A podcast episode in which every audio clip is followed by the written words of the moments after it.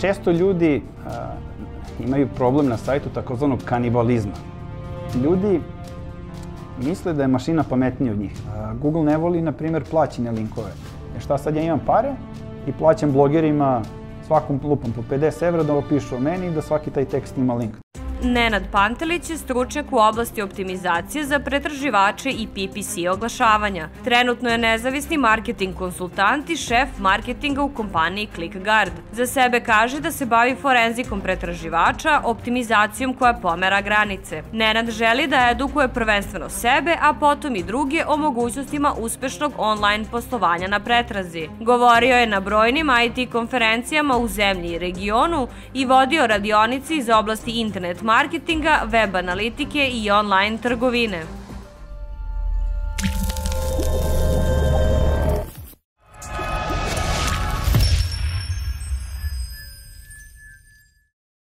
Dobar dan, dragi gledalci, dobrodošli u još jednu epizodu kanala Stepnicom uspeha. Kao što znate, moje ime je Marko Pajić. Danas imam tu čast da razgovaram sa Nenadom Pantelićem. Dobar dan, Nenade, dobrodošao u naš ćao, Marko. A, ovaj predivni studio ovaj u hotelu City Savoy. A, hajde da počnemo od prilike o tome kako si došao na ideju da se baviš SEO-om. Pročitao sam negde na blogu jako interesantnu priču da si zapravo pomagao drugaru ovaj, da izbije, da kažemo, da izbije da. ovaj, svoj apartman na prvu stranu Google-a, pa hajde da, da krenemo od toga možda. Pa da, pre svega hvala na, na pozivu. Uh, zaista radiš sjajan posao i baš mi je drago da pokušavaš da probiješ i tu podcast scenu, a i YouTube scenu uh, u, u regionu. Prethodni gosti su bili sjajni i nadam se da ću ja uspeti da budem jednako koristan tvojim, tvojim ne, gledalcima i slu, slušalcima. Da. Da. U daljem prenosu koliko zaista znanja i koliko sam ja naučio koji se kao bavim do nekli tim poslom, evo, ja sam gledao, ono, bukvalno prvi slajd koji sam naletao na ovom storiju, da. je bio neki tool koji ja nikad nisam čuo, ukucate bukvalno ovako jednu reč, ovaj, koje vas interesuje da pišete tekst o tome ili želite kao keyword da koristite i ono vam kao izbaci sve ono moguće teme koje su najpretržavanije, najviše ovo, najviše ono, nećemo dalje da ne kvarimo. Evo, ne čisto dok si to, to ispričao, znači, se ja da, postavit ćemo dole u opisu uh, linkove ka tim alatima, većina je da. besplatna, da. što je super, ako je neki plaćeni Pa dobro, pa, dobro. ako vredi, da, naravno. Ako vredi, može da se plati. Da, u pitanju je alat Answer the Public, ili pitati javnost, gde se unese bilo koja ključna reč koja, koja nas naz, zanima, ali na engleskom. Nažalost, alat ne podržava uh, lokalne jezike, ajde da kažemo, pošto tebe gledaju i u regionu. Uh, I onda će alat da izbaci veliku količinu relevantnih fraza koje ljudi kucaju, koje je bli, bliska toj ključnoj reči. Dakle, ako mi ukucamo hrana za pse, dobit ćemo 100, 200 čak uh, drugih varijanti. Da li je hrana za pse dobra, uh, za, ne znam, pse u toku teranja. Mm -hmm. Da li je hrana za pse? Milion i milion uh, tema na koje možemo da pišemo, jer te teme alat skupio na osnovu analize pretraga korisnika. Dakle, uh, umesto da mi razbijemo glavu šta je to što ljudi traže, tamo imamo sve na tacni, napišemo tekstove. Verovatno u regionu niko ne piše na tu temu i samim ti što smo napisali tekst, mi smo u regionu iznad konkurencije. Definitivno. Definitivno. A, da počnemo od da, početka, od početka, da se vratimo, da, da, da to je, spomenuli se mi gledalci da idem s teme na temu, pa sad da se, pokušavamo da se držimo nekog redosleda događaja, pa hajde da krenemo od toga kako si došao na ideju da, da se baviš zapravo SEO. Kad je bilo to? Pa da, to je bilo 2009. godine, ja sam pre toga, uh, naravno, igro, igrice po ceo dan, ovaj, PlayStation, ne PC mm. u tom periodu, to je pa skoro 2002. Uh, aktivno sam batalio fakultet i bavio sam se ovaj, gamingom. Koje igrice, ako mogu da pitam? Pa, Colin McRae, Wipeout, Turismo, Gran Turismo, Metal Gear Solid, znači to su legendarne igrice ja. sa PlayStation Cats. ovaj, ali šta je zanimljivo, ja sam pokušao menije, uh, loading screenove tih igrica da napravim sam, ne u Photoshopu, nego u HTML. Odnosno, to tad nije bio ni HTML, nego se otvori Dreamweaver, famozni stari ovaj, alat za izradu sajtova i onda ja pokušavam da, da sklopim uh, Colin McRae Rally uh, meni u, u HTML. I od tih menija za igrice ja sam svima rekao da znam da pravim sajtove i prvi e, koji se upecao na tu priču moj drugar Nikola, tu bukvalno iz kraja, koji imao mali motel tu na Konjarni, odnosno na Zvezdari. I ja sam njemu napravio sajt, kasnije sam pravio još druge sajte, međutim, posle nekog vremena on je meni rekao, e, aj kao, postoji to nešto, SEO, neka optimizacija, I ja sam se uplašio kad je on to meni rekao, kao, wow, kao, šta je to, kako, kako uopšte uh, mo, moći da uti, kako možemo da utičemo na Google da on neki sajt stavi iznad ili ispod na, na rezultatima pretrage. I onda sam krenuo da čitam, aha, ko, šta je tih dva, dve, tri stavke koje ja mogu da izmenim na sajtu da bi Google bolje ukapirao čemu se taj sajt bavi? I samim tim da izađe više na, na rezultatima pretrage. I ja sam, a pričam o 2009. godini, kad neka konkurencija nije bila sjajna, mali motel na obodu Beograda rangirao top 3 srpskog interneta, da, da, ono, smeštaj Beograd, preno, jeftino prenoćište, sećam se tih nekih ključnih reči. Ove, ovaj, I to je, to je bio početak i onda, aha, ako ja mogu da uradim ovo za taj biznis, ajmo da vidimo dalje. I naravno, pošto sam i sajtove pravio uglavnom za poznanike, mm -hmm. a, prvo sam njih iscimao i pokušao da, a, da i njih izrangiram. Tako da, taj početak je bio vrlo onako amaterski, ali kroz rad na tim sajtovima ja sam u stvari peko zanat i učio. Dakle, verovatno i drugi sad ljudi koji žele da krenu da rade SEO, sad ja, to je previše komplikovano, kako da krenem? Ne. Vrlo jednostavno, znači ja sam krenuo tako što sam petljao. Just do it. Just do it, da, i, i, i do, stigne se do, do određene granice. Super, a super što si pomenuo baš taj deo. Hajde da napravimo malu pa, paralelu o tome kako je tad izgledao SEO, kako danas izgleda. Koliko se zapravo izmenilo? Ja čak u tom periodu nisam ni znao za, za SEO, ono uopšte mi nije bilo na kraj pameti, definitivno. Kako je izgledalo onako pozicioniranje? Je li, da li ima neke onako karike koji ih povezuje? Pa, u suštini nije se mnogo promenilo. Dakle, mi ne možemo da se rangiramo za nešto što nemamo na sajtu. To je pod jedan. Dakle, evo i pravim uh, kancelarijski nameštaj, ako nemam na sajtu sadržaj u kancelarijskom nameštaju, teško ću se rangirati za te ključne reči.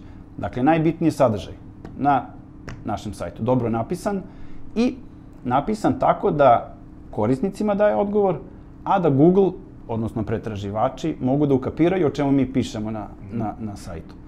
O, ovaj, ti, I tema je optimizacija za pretraživače, To je možda malo bilo pogrešno. je, da, malo pogrešno zato što je Google apsolutno uh, dominantan uh, pretraživač. Uh, pre je to bilo Yahoo, Bing, Alta Vista, uh, postoji alternativni pretraživači u drugim regionima, ne znam, Kinezi imaju Baidu, uh, uh, Rusi i Yandex, međutim i Evropa i, i Amerika i, tako kažem, lokal, odnosno naš, naš region, uglavnom Google-a. Samo Google. Samo Google-a, da. Tako da, tu postoje, dakle, ranije, dok je postojala Google određena konkurencija, on se tružio, trudio da privoli korisnike da koriste samo Google, a ne Yahoo. Jer Yahoo homepage je bio pun reklama, vesti, kao naslovna strana nekog portala.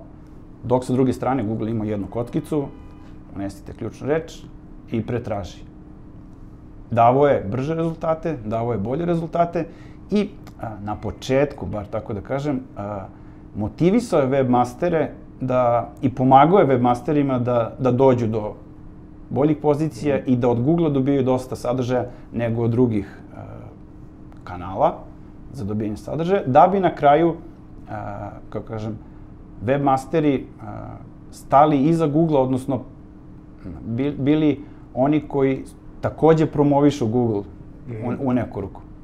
Definitivno. A, spomenuo si, čini mi se u nekom od predavanja da, i to mi se jako svidelo, za krolere. A, ono, nekako dok, bar ja, onako da. kao, gledam sebe kao apsolutno prosječnog korisnika Google-a, ukucam frazu i mislim da to dolazi direktno od tog sajta, u stvari ti, ti kroleri pokupe a, neke informacije sa sajta, odnesu to tamo u svoju bazu, kao što si ovako prosto objasnio, da, da. i onda to izvačiš iz baze. samo ta percepcija mijenja dosta stvari o tome kako radi. Pa da. Nećemo da ulazimo dalje, okej. Okay. Da, crawler, samo da kažemo, je popisivač. Yes. Znači, Google je kao neki ono radoznali penzioner koji ode na pijacu i svaku onu voćku, sve pipne, sve pogleda, sve ga zanima. Malo. Malo Pomiriše pomiriše, šta, ne, znači on sve, sve ga zanima, sve hoće da, da pogleda, ako nešto što je njemu dovoljno zanimljivo, da on sutra može da da kao rezultat nekom korisniku, on to odnese kod sebe u bazu. Mhm. Dakle, on realno popisuje onaj deo interneta kome on može da pristupi. Evo, i, i, i to da objasnimo. Dakle, Da, da. veliki deo interneta je zatvoren, odnosno pretraživačima nije omogućen ulaz. E, Na primer, Facebook ne dozvoljava Google da slobodno prolazi kroz sadržaj. Da, što je zapravo Pa, to- ogromna platforma. Da, da, ali to su, poli, to su već politike dve kuće koje se tu ovaj, pokušavaju da dominiraju svetskim internetom. Da. Definitivno. Um, ok, hajdemo da, poč hajde da počnemo od ovog dela. Definitivno imamo sajt, nebitna je tema, da li je to biznis ili je blog ili to ovako, želimo da ga rangiramo malo bolje.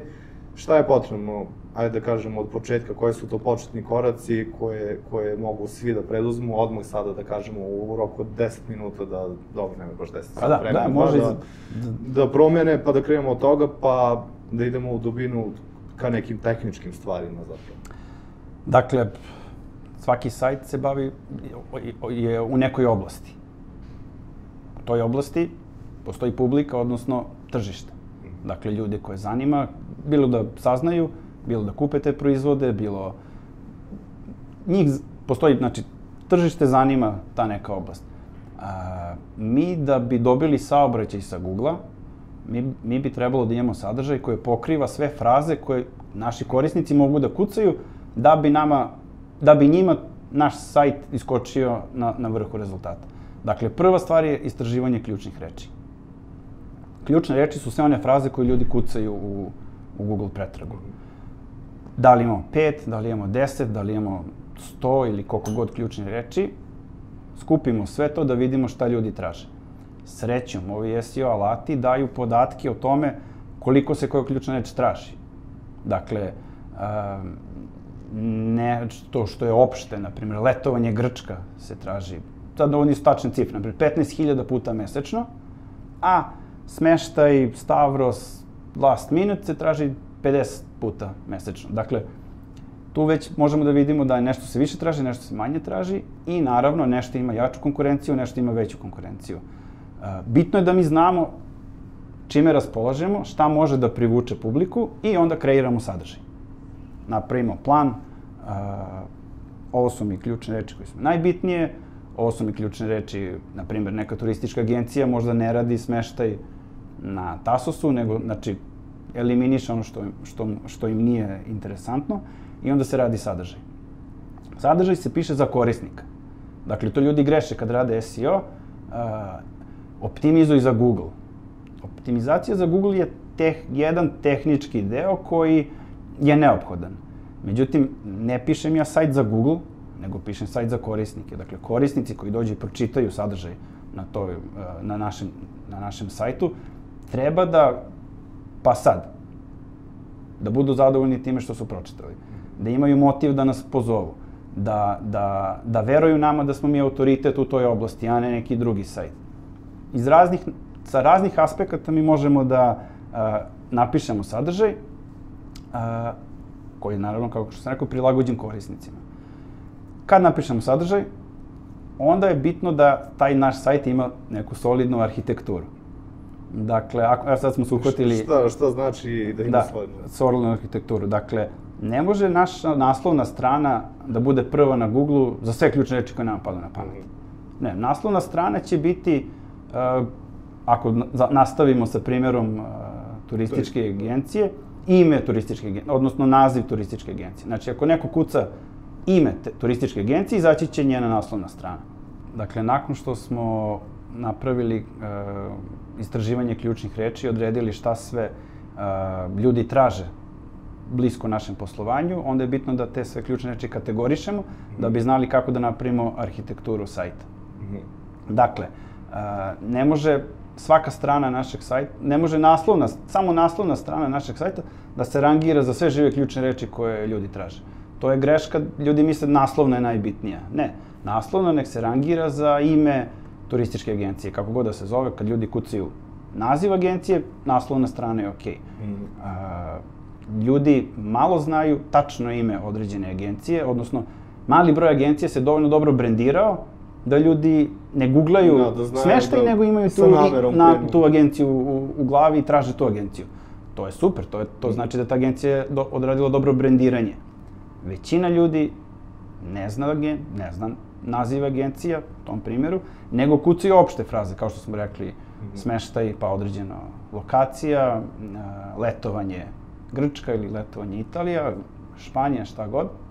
Dakle, za te upite mi moramo da imamo stranu koja daje odličan, savršen uh, odgovor na korisnikov upit, odnosno odličan sadržaj. Uh, tu bi trebalo da, da, da napravimo neku logičnu arhitekturu sajta. Dakle, uh, klasična arhitektura za, na primjer, ajde, turističku agenciju bila naslovna, pa onda, na primjer, letovanje, pa to letovanje može da se podeli na, na primjer, na destinacije. Španija, Italija, Grčka, Turska, šta već. E, evropski gradovi, opet po kojim evropskim gradovima. I sad ako uzmemo jedan od tih evropskih gradova, na primjer Prag, vidimo šta smo tamo u našoj bazi ključnih reči imali za Prag. Prag za dvoje, e, ne znam, Prag 1. maj. To su nama sve, dakle, ideje koji sadržaj mi moramo da napišemo da bi Google, kada neko, u stvari, kada neko traži na Google Prag 1. maj, on kaže, aha, šta ja imam u Srbiji za Prag 1. maj? To su ovih, ne znam, toliko i toliko stranica. Ajde, ja ću to da dam korisnicima na rezultatima pretrage. I da se vratimo na arhitekturu, onda imamo, na primer, način rezervacije, kao, kao, mm -hmm. i, i tako dalje, i tako dalje. A, sve one, sva ona pitanja kako kolima stići do krfa. Ne znam i da li može kolima, verovatno. Ima, ovaj, Ima trajek, trajek, da. ovaj, to su te dugačke, odnosno long tail ključne reči, mm -hmm. uh, koje nezgodno me da to sad ubacimo na stranicu gde opisujemo krv. Ali zato možemo da iskoristimo blog našeg sajta da na razne te teme koje ljude zanima, uh, koje nemaju puno pretraga. To je nešto što ima 50-100 pretraga mesečno, gde će na naš sajt doći od 30 do 60 ljudi.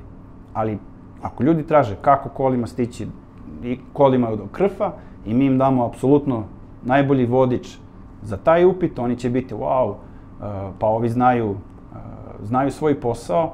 Ako ta tema možda ne privlači rezervaciju, ali ta tema je dovoljno dobra da donese dosta publike na naš sajt i onda mi možemo pikselim, remarketing pikselima da ih sve uhvatimo u, u, u bazu korisnika kojima kasnije ša, plasiramo oglasne reklamice. Super, okej. Okay. Vrlo, da, vrlo kompleksna, kom, kompleksna, komple, tema, kompleksna tema, pokuša, da. Treba pokušati da se onako smanji, da se što jednostavnije, razumem te apsolutno, da. baš je teško onako izdvojiti prave reči, upotrebiti, pogotovo što si verovatno kao ostali uči na engleskom i pa, da. dosta toga onako treba prilagoditi, onako da se razume, lagano i polako zato mi imamo dosta vremena i nastavit ćemo istim tempom. Ok, imamo, a, pronašli smo ključne reči, imamo super content. Solidnu arhitekturu. Solidnu arhitekturu. Ako tu sad mogu samo te prekinem, zašto je bitna arhitektura? Mm -hmm. a, često ljudi a, imaju problem na sajtu takozvanog kanibalizma. Kan, kanibali, to su oni što jedu. Jedu svoje. e, sam, sam sebe pojedeš. Dakle, a, evo primer u e, e-trgovini. Mm. Neko napravi sajt za prodaju sportske opreme i, tako da kažem, trpa ključne reči da god stigne. Ima kategoriju patike za trčanje. Ima neke Adidas patike za trčanje, te i te. Pa onda sad na svaki pat, Adidas patike za trčanje crvene, pa on pokuša, ubaci ključne reči na taj proizvod. Mm. Pa na Nike, pa na, na svojih 78 proizvoda on ubaci te ključne reči. I onda Google dođe tu na sajt popiše, kroluje, odnese tamo u bazu.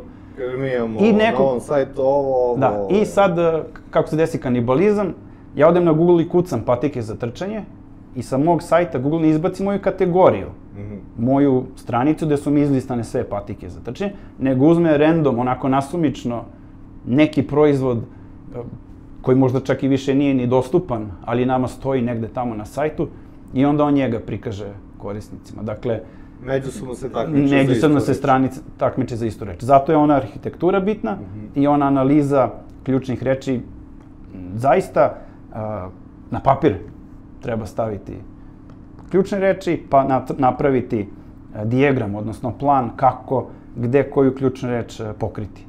Dakle, one kako stići kolima kako, ili, ili mm. šta raditi na toj i toj destinaciji. To su sve super teme za, za blog, na primjer, a ne kao naša osnovna uh, usluga naše turističke agencije. Izvini, znači, digresija je bila kanibalizam ovaj, u istraživanju ključnih reči.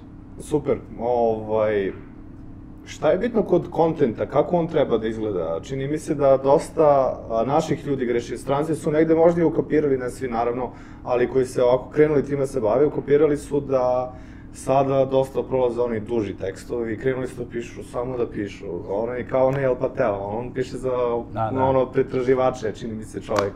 Mislim sad krenuo da se bavi video koliko sam video, da. ali ranije to su bili tekstovi kao ok, kao uneo si sve što si mogao, što kao content zbog pretraživača, ali kao dok ja nađem to što meni treba, druže.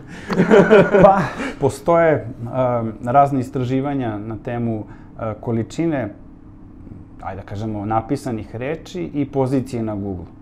I tačno se vidi što je strana, da kažem, veća, odnosno obuhvat ima, na dve, tri hiljade, četiri hiljade reči, znači baš onako dosta Fini sadržaja. Tekstovi, da. Ta strana ima veću verovatnoću da da bude uh, na vrhu pretrage. Ne zato što Google postoji neka korelacija broj reči i pozicija, mm -hmm. nego što tako dobro, kvalitetno napisan tekst će privući pažnju drugih autora, drugih vlasnika sajtova, uh, ili ljudi će šerovati taj tekst, ili će drugi uh, linkovati ka tom tekstu. Linkovi u SEO su jako bitni zato što oni predstavljaju glasove. Dakle, ako neki sadržaj, imamo dva ista teksta, jednako dobra na, u nekoj oblasti, ali samo ovaj, ili ne samo, nego jedan prima dosta uh, više linkova od ovog drugog i linkovi su sa uh, tematski bliskog izvora. Mm -hmm. Evo, opet daću primjer, imamo turističku agenciju, ovo ima linkove od autoškole uh, i farbare, a ovaj ima sa turističke organizacije, e, razni hoteli linkuju ka njemu. Kako Google popisuje i kroluje te sajtove tih hotela, turistička organizacija, on vidi, aha, ovaj sajt linkuje na, na ovaj sadržaj, verovatno je taj sadržaj ok, zato što ga drugi preporučuju. I, i on samim tim ide gore. Dakle, duži i veći sadržaj, tekstovi, a, dosta lakše dobijaju linkove. Dakle, ako je sad nešto sklepam u tri pa pasusa, uh, to je možda super odgovor na upit korisnika, ali nije dovoljno, nisam se ja pokazao kao neko ko je, ne znam, istražio tu oblast dovoljno dobro i onda mm, te, teže, teže doći do linkova. Ok, super. Uh, idemo dalje. Šta je, šta je dalje? Koja je sledeća, sledeći stepnik, hajde da kažemo, koji je jako bitan u celoj toj optimizaciji, da kažemo da ne, još uvek ne zailazimo onako dubinu svega? Pa, bitan je, bitna je namera korisnika. Tu je, na primjer, to je, to je stvar gde, tako kažem, mnogi greše. Mislim, ko se bavi SEO-om, verovatno ne greši, ali ljudi koji možda nisu, ne znam, u materiji dovoljno dobro, ne razumeju taj koncept namere.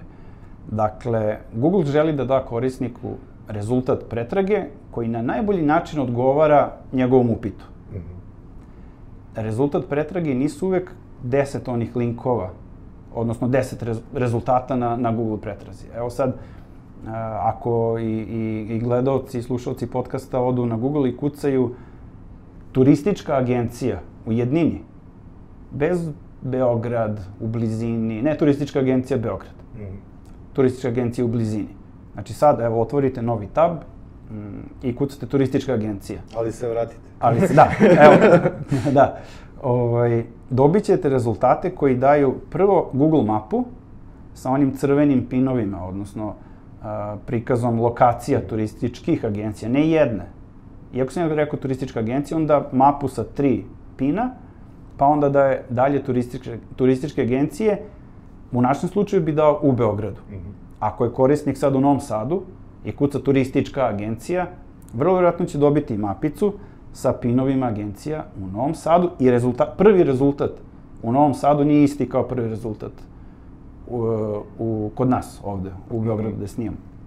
Dakle, Google kaže ovako, iskustveno pratim srpski internet ne znam koliko godina, ovi što traže turistička agencija, njihova namera je da odu na, da vide u stvari u svom gradu gde se nalaze turističke agencije, adrese, telefone, eh, radno vreme i tak, takve podatke. Ako sam jedna turistička agencija, nemam svoj unos na Google mapama, vrlo teško će čovjek naći mene.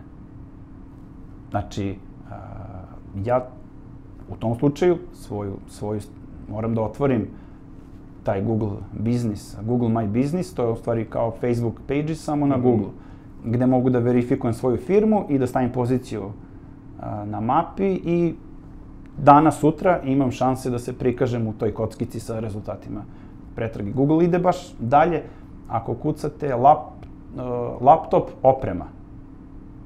Isto izađe mapica. Znači, neko bi rekao izaći će sajtovi za prodaju, za prodaju opreme, firme, da. ne znam, tastature, torbe, ovo ona. Ne, izađe mapica. Zašto? Hmm. Zato što opet Google zna. Namera korisnika koji kucaju to je da odu fizički Da. Ne da kupe online u Srbiji, nego da odu u radnju. Da, možda da pogledaju, da... Ako kucate zamena osigurača, izađe YouTube video prvo. Pa onda onih rezultata tamo. Mm -hmm. Klasičnih tekstualnih. Dakle, Google opet zna. Najlakše čoveku koji traži zamenu osigurača da vidi klip od 3 minuta kako se to radi i to je to. Dakle, a, na, naredni korak nakon cele ono istraži, celog onog istraživanja, kategorizacije, određivanja o čemu ćemo, kako da pišemo, je da naš sadržaj odgovori onome kako Google vidi te rezultate. Jer Google je pametniji od nas, odnosno mnogo bolje, bolje da nas razume, bolje nas razume procesuira tone i tone podataka, sve zna. Uh, mislim, naravno ne sve, ali barem što se tiče pretrage, zna sve. Ajde, njegova je pretraga. I onda mi ako znamo koju nameru Google želi da da korisnicima, mi napravimo sadržaj baš za tu nameru.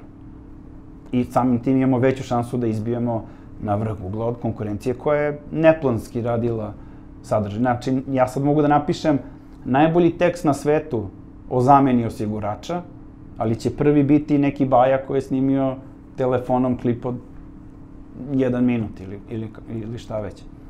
Tako da, to bi eto bio na, naredni korak. Dakle, uh, ispunjenje namere, jer onda znamo da će Google uzeti nas u obzir, a ne neke, neke druge konkurente. I to u lokalu uopšte nije, u lokalu, kažem, na teritoriji, ajde da kažemo. XU, Srbija, Bosna, Hrvatska, uh, uopšte nije teško.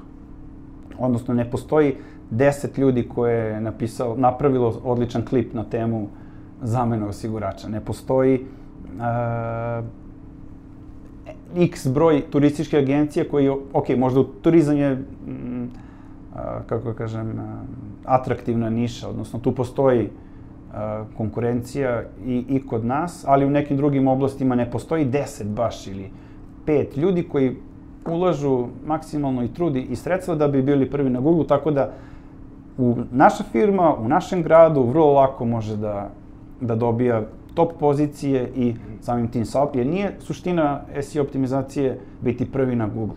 Suština je od te pozicije dobiti klikove, odnosno saobraćaj, na primjer 100 klikova na dan, po tih 100 klikova a, proda, dobit, da nam zvoni telefon pet puta ili da imamo tri naručivanja, odnosno da imamo koristi za naš, za naš biznis. Ako je realan biznis u pitanju, za blogove neka druga namerna, za, za različite tipove sajtova određene druge namere.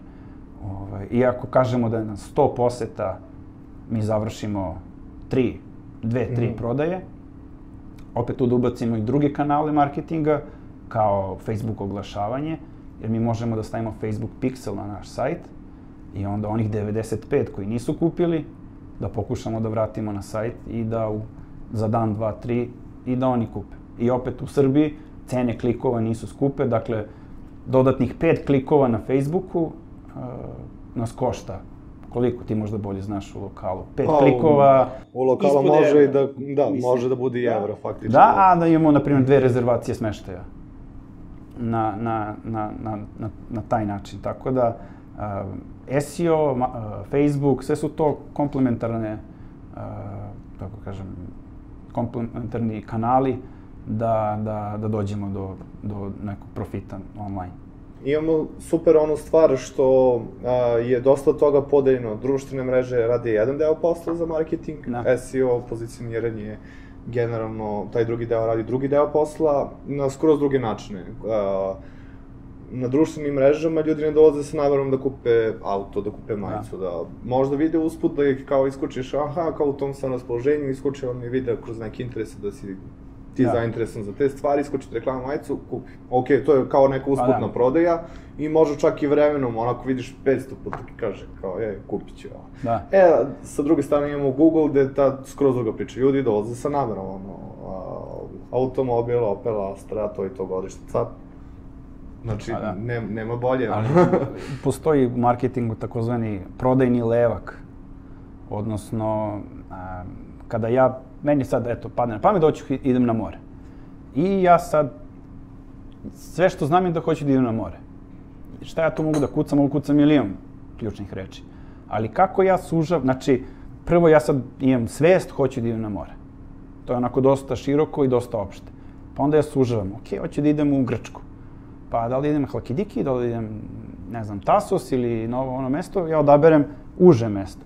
I kako sužavam, tako se i moje ključne reči menjaju. U jednom trenutku ja kucam taj taj hotel, ne znam, avgust, last minute, cena. I, I ono, dr- držim pare u rukama i gledam gde ću da potrošim. Bukvalno to. Ko, ko nudi, šta nudi, zo- zoveš i završavaš posao. Dakle, na Google možeš da upecaš ljude u različitom, u različitoj fazi tog procesa odlučivanja. Ovaj, kad sam ja u onoj nekoj fazi istraživanja, mene zanimaju teme koje može neki blog da pokrije. Naprimjer, blog post. Ne znam, super, pe- tri super saveta za izlete na Tasosu. A, pa sad ja, ako, budem merkao da li ću Tasos ili, ne znam, Halkidiki, to mi možda presudi. Ali kako sužavam, doći ću do jednog trenutka a, do situacije gde ono, držim pare i gledam ko ima taj, taj termin. Da, to se ne dešava na, na Facebooku. Na Google, znači mi čekamo ljude ovaj, da oni traže. I ako smo mi gore, odnosno na vrhu rezultata, dobijamo saobraćaj. Na Facebooku mi njima prekidamo pažnju. Dakle, oni scrolluju news feed, gledaju šta već gledaju na, na, na Fejsu i onda naš brand se tu prikazuje. Što uopšte nije loše. Uh, možemo ljudima da ostanemo, što kažem, malo mozgu. I u tim slučajima remarketinga isto pomaže. Tako da, mm, različita filozofija ponašanja ljudi na pretraživačima, na Instagramu ili na Facebooku, ali ako smo dovoljno pametni i dovoljno kapiramo um, kako možemo da, da to iskoristimo, šanse su odlične za, za naše poslovanje. Definitivno. Mene interesuje tvoje mišljenje na temu ovako da provučemo kroz šalu, ako želite da ubijete čoveka Da. i da ga niko ne nađe, sakrite ga na drugu stranu Google-a, da li je to istina? To jeste istina a, i rađena su istraživanja, ubili su par ljudi, ne, šalim se. Da, o, a, šta se dešava? Ljudi misle da je mašina pametnija od njih. I sad oni kažu, pa ja sam u stvari, nije, nije- Google kriv, nego sam ja pogrešio. Što u suštini nije tačno, jer ako ja sad nešto googlam i nisam zadovoljan rezultatima, nisam ja kriv. Kriv je Google što nije našao pametnije rezultate. Ali većina ljudi ima taj strah od tehnologije i ona kao, hm, verovatno ja nisam dobro konstruisao onaj moj upit, pa ću ja da promenim upit. Dakle, pre se dešava ako ljudi nisu zadovoljni sa prvih pet ili deset, desi se da neko svaki onaj rezultat na scroll click, odnosno otvori ga u novom Da, tabu, pa naređa svih deset rezultata i onda gleda da li je to to. Na drugu izvini, jel, jel beleži on to kada otvoriš u novom Sve. tabu, a nisi Da, zapravo otvorio? Sve, I sve, to, sve beleži. Sve, sve, sve beleži, jer mu treba da marketarima daje podatke o podacima o količini pretrage, impresije i klikovi, dakle sve se to uh, meri. Čak i vlasnici sajtova mogu da svoj sajt prijave na besplatan alat Google Analitika mm -hmm. ili Google, ne znam kako su preveli na Search konzola, odnosno konzola za pretraživanje. Kontro, da, da znači alat Search konzola, odete tamo, verifikujete da ste vi vlasnik sajta i za taj sajt Google vam da sve podatke. Šta su ljudi kucali? Na primjer, taj ta ključna reč se tražila na Google-u, vi ste bili na rezultatima pretrage 250 puta, na vas je kliknuto 32. To je znači procenat je, ne znam, 8% je učestalost klikova na vas.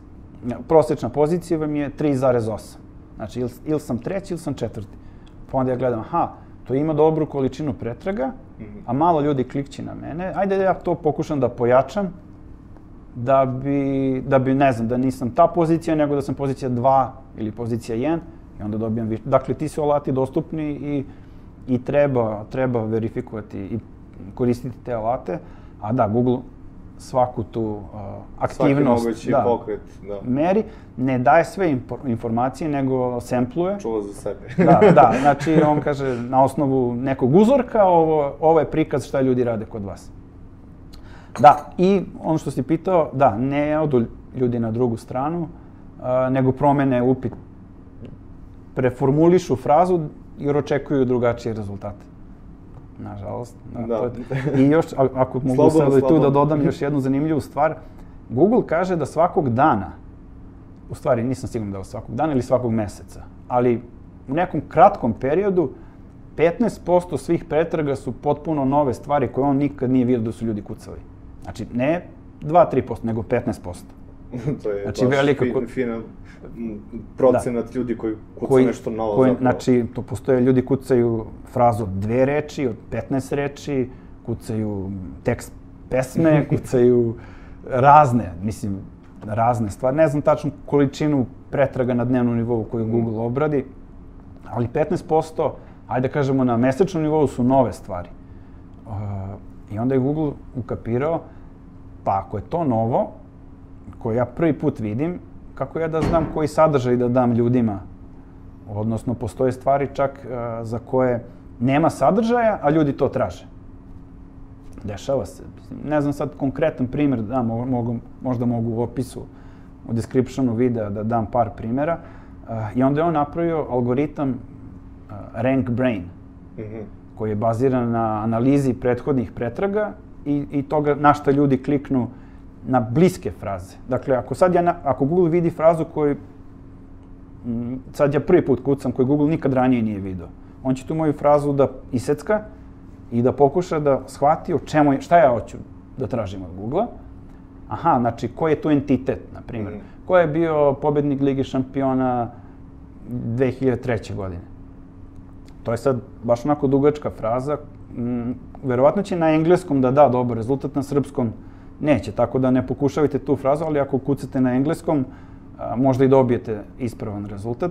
Dakle, on to razvija, aha, ovog zanima Liga šampiona, pobednik 2003. godina, pa on prekopa sadržaj a, da bi mi dao odgovor, koristeći te napredne algoritme mašinskog učenja, a ne da on juri po internetu ko je napisao baš idealan tekst na tu temu. Mm -hmm. Pobednik Lige šampiona 2003. godine, taj, taj, dve tačke i onda, mislim, ok, to je primjer koji možda postoji da je, da je pokriven, ali u situacijama kad... koji nisu, da. Koje, da, znači postoje stvari koje ljudi traže, a da nema sadržaja i onda on to pokušava da, a, da da rezultate pretrage tako da, da su ljudi zadovoljni rezultatima. Naravno se u cilju da ljudi ne napuste Google, jer koliko god je Google veliki, on se brine za sebe, mhm. želi da, postane, da ostane dominantan pretraživač, mm -hmm. mesto da ljudi... Naravno. Jer ako ja sad kucam nešto i ništa ne valja, po, potražit ću alternativu i Brzo koliko god to smešno sad zvuči kao Google će da propadne, može vrlo lako da propadne. Uh, to je jedna stvar, a druga stvar je plasiranje reklama. Dakle, Android, Google gubi pare na Androidu. A, svi ovi se mail, ne znam, Google Drive, šta god da Google pravi, on to gubi pare, 99 ili, ajde da kažemo, 90, iznad 95% prihoda njemu dolazi od klikova na oglase na Google pretrazi.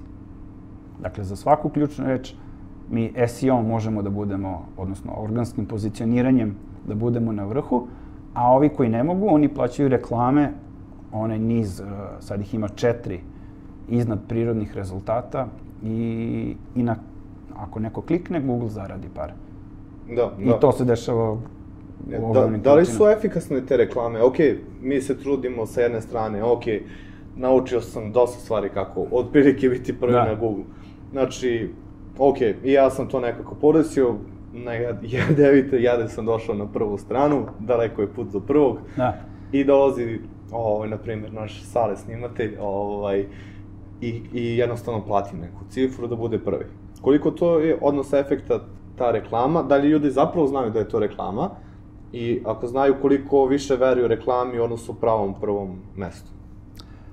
Pa, reklame su efikasne. I rade i u lokalu, rade i u inostranstvu, e, sve stvar matematike.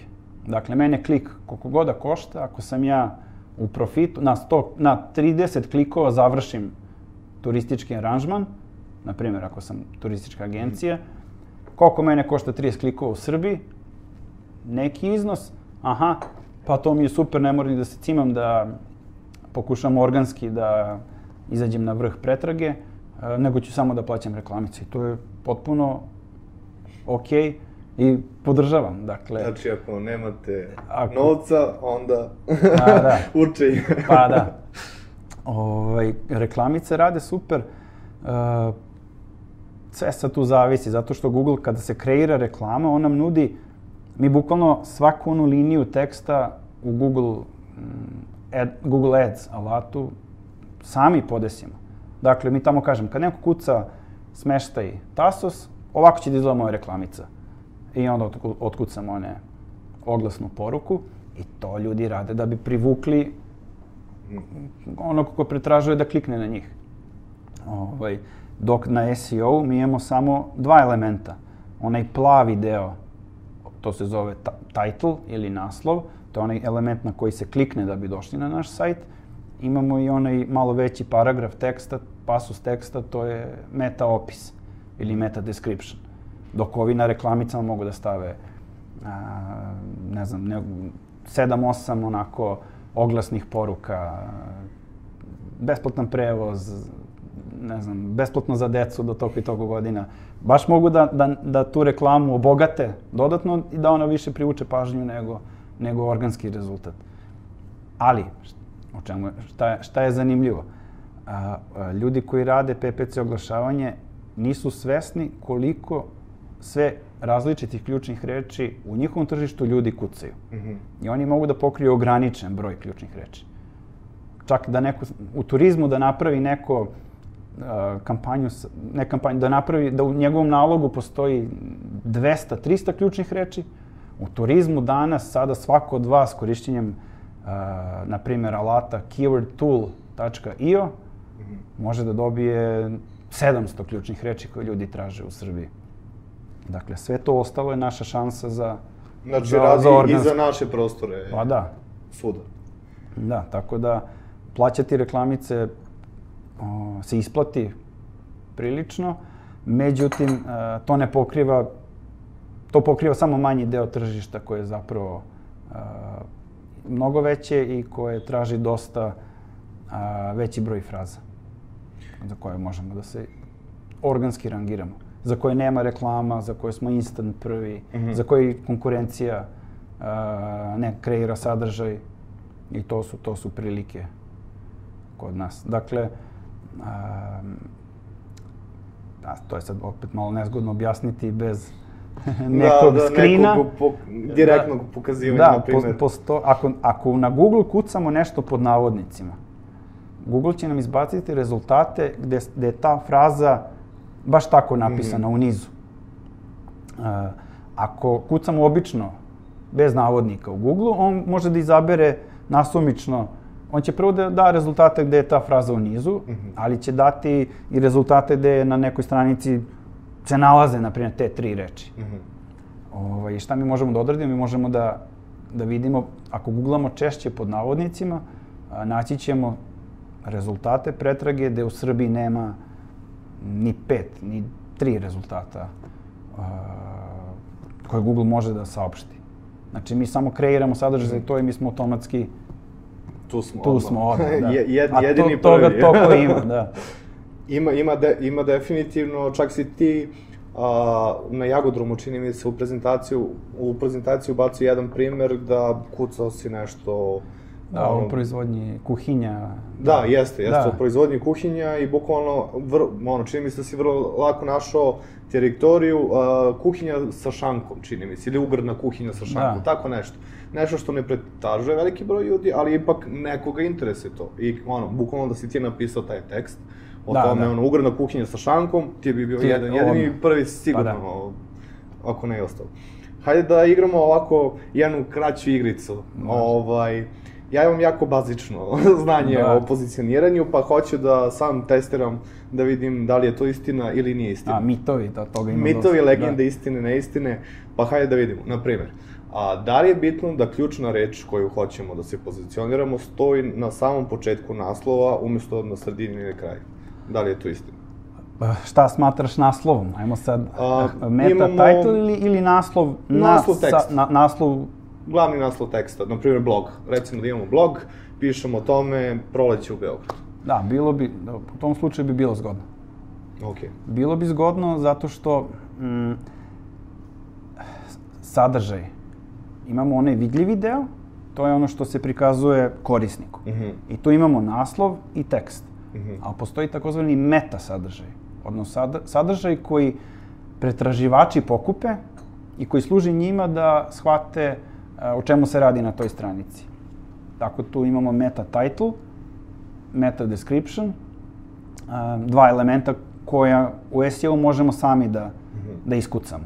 Dakle, sad je ta, ta naša tema, mi možemo da, ako radimo, na primjer, u WordPressu, postoji plugin za unos meta title i meta description uh, fraza, lepo peške da napišemo meta title sa ključnom rečju, meta description koji to opisuje i to je to što će Google pohvatati. Google će naravno da pohvata i, i sadržaj na samoj stranici. Mhm.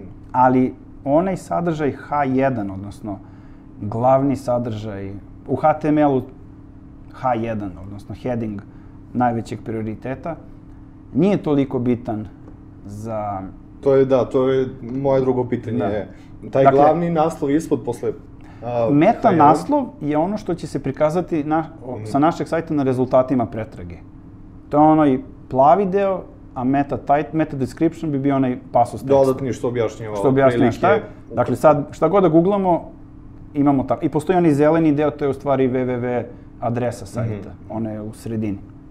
Ok, Da, a, znači, onaj naslov na samoj stranici, taj H1, m, ima manji značaj. ok. Da.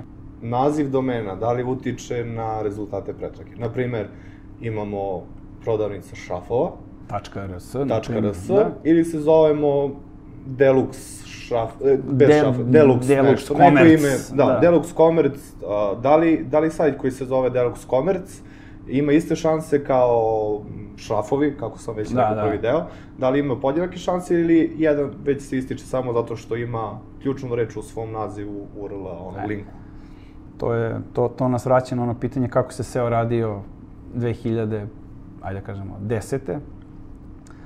Pre baš značilo i donosilo je odličnu prednost. Uh, I onda je Google, ja čak mislim 2012, znači dosta vremena je prošlo, uh, modifikovao svoj algoritam tako da namerno umanji uh, SEO korist koju sajt dobije od takvog domena.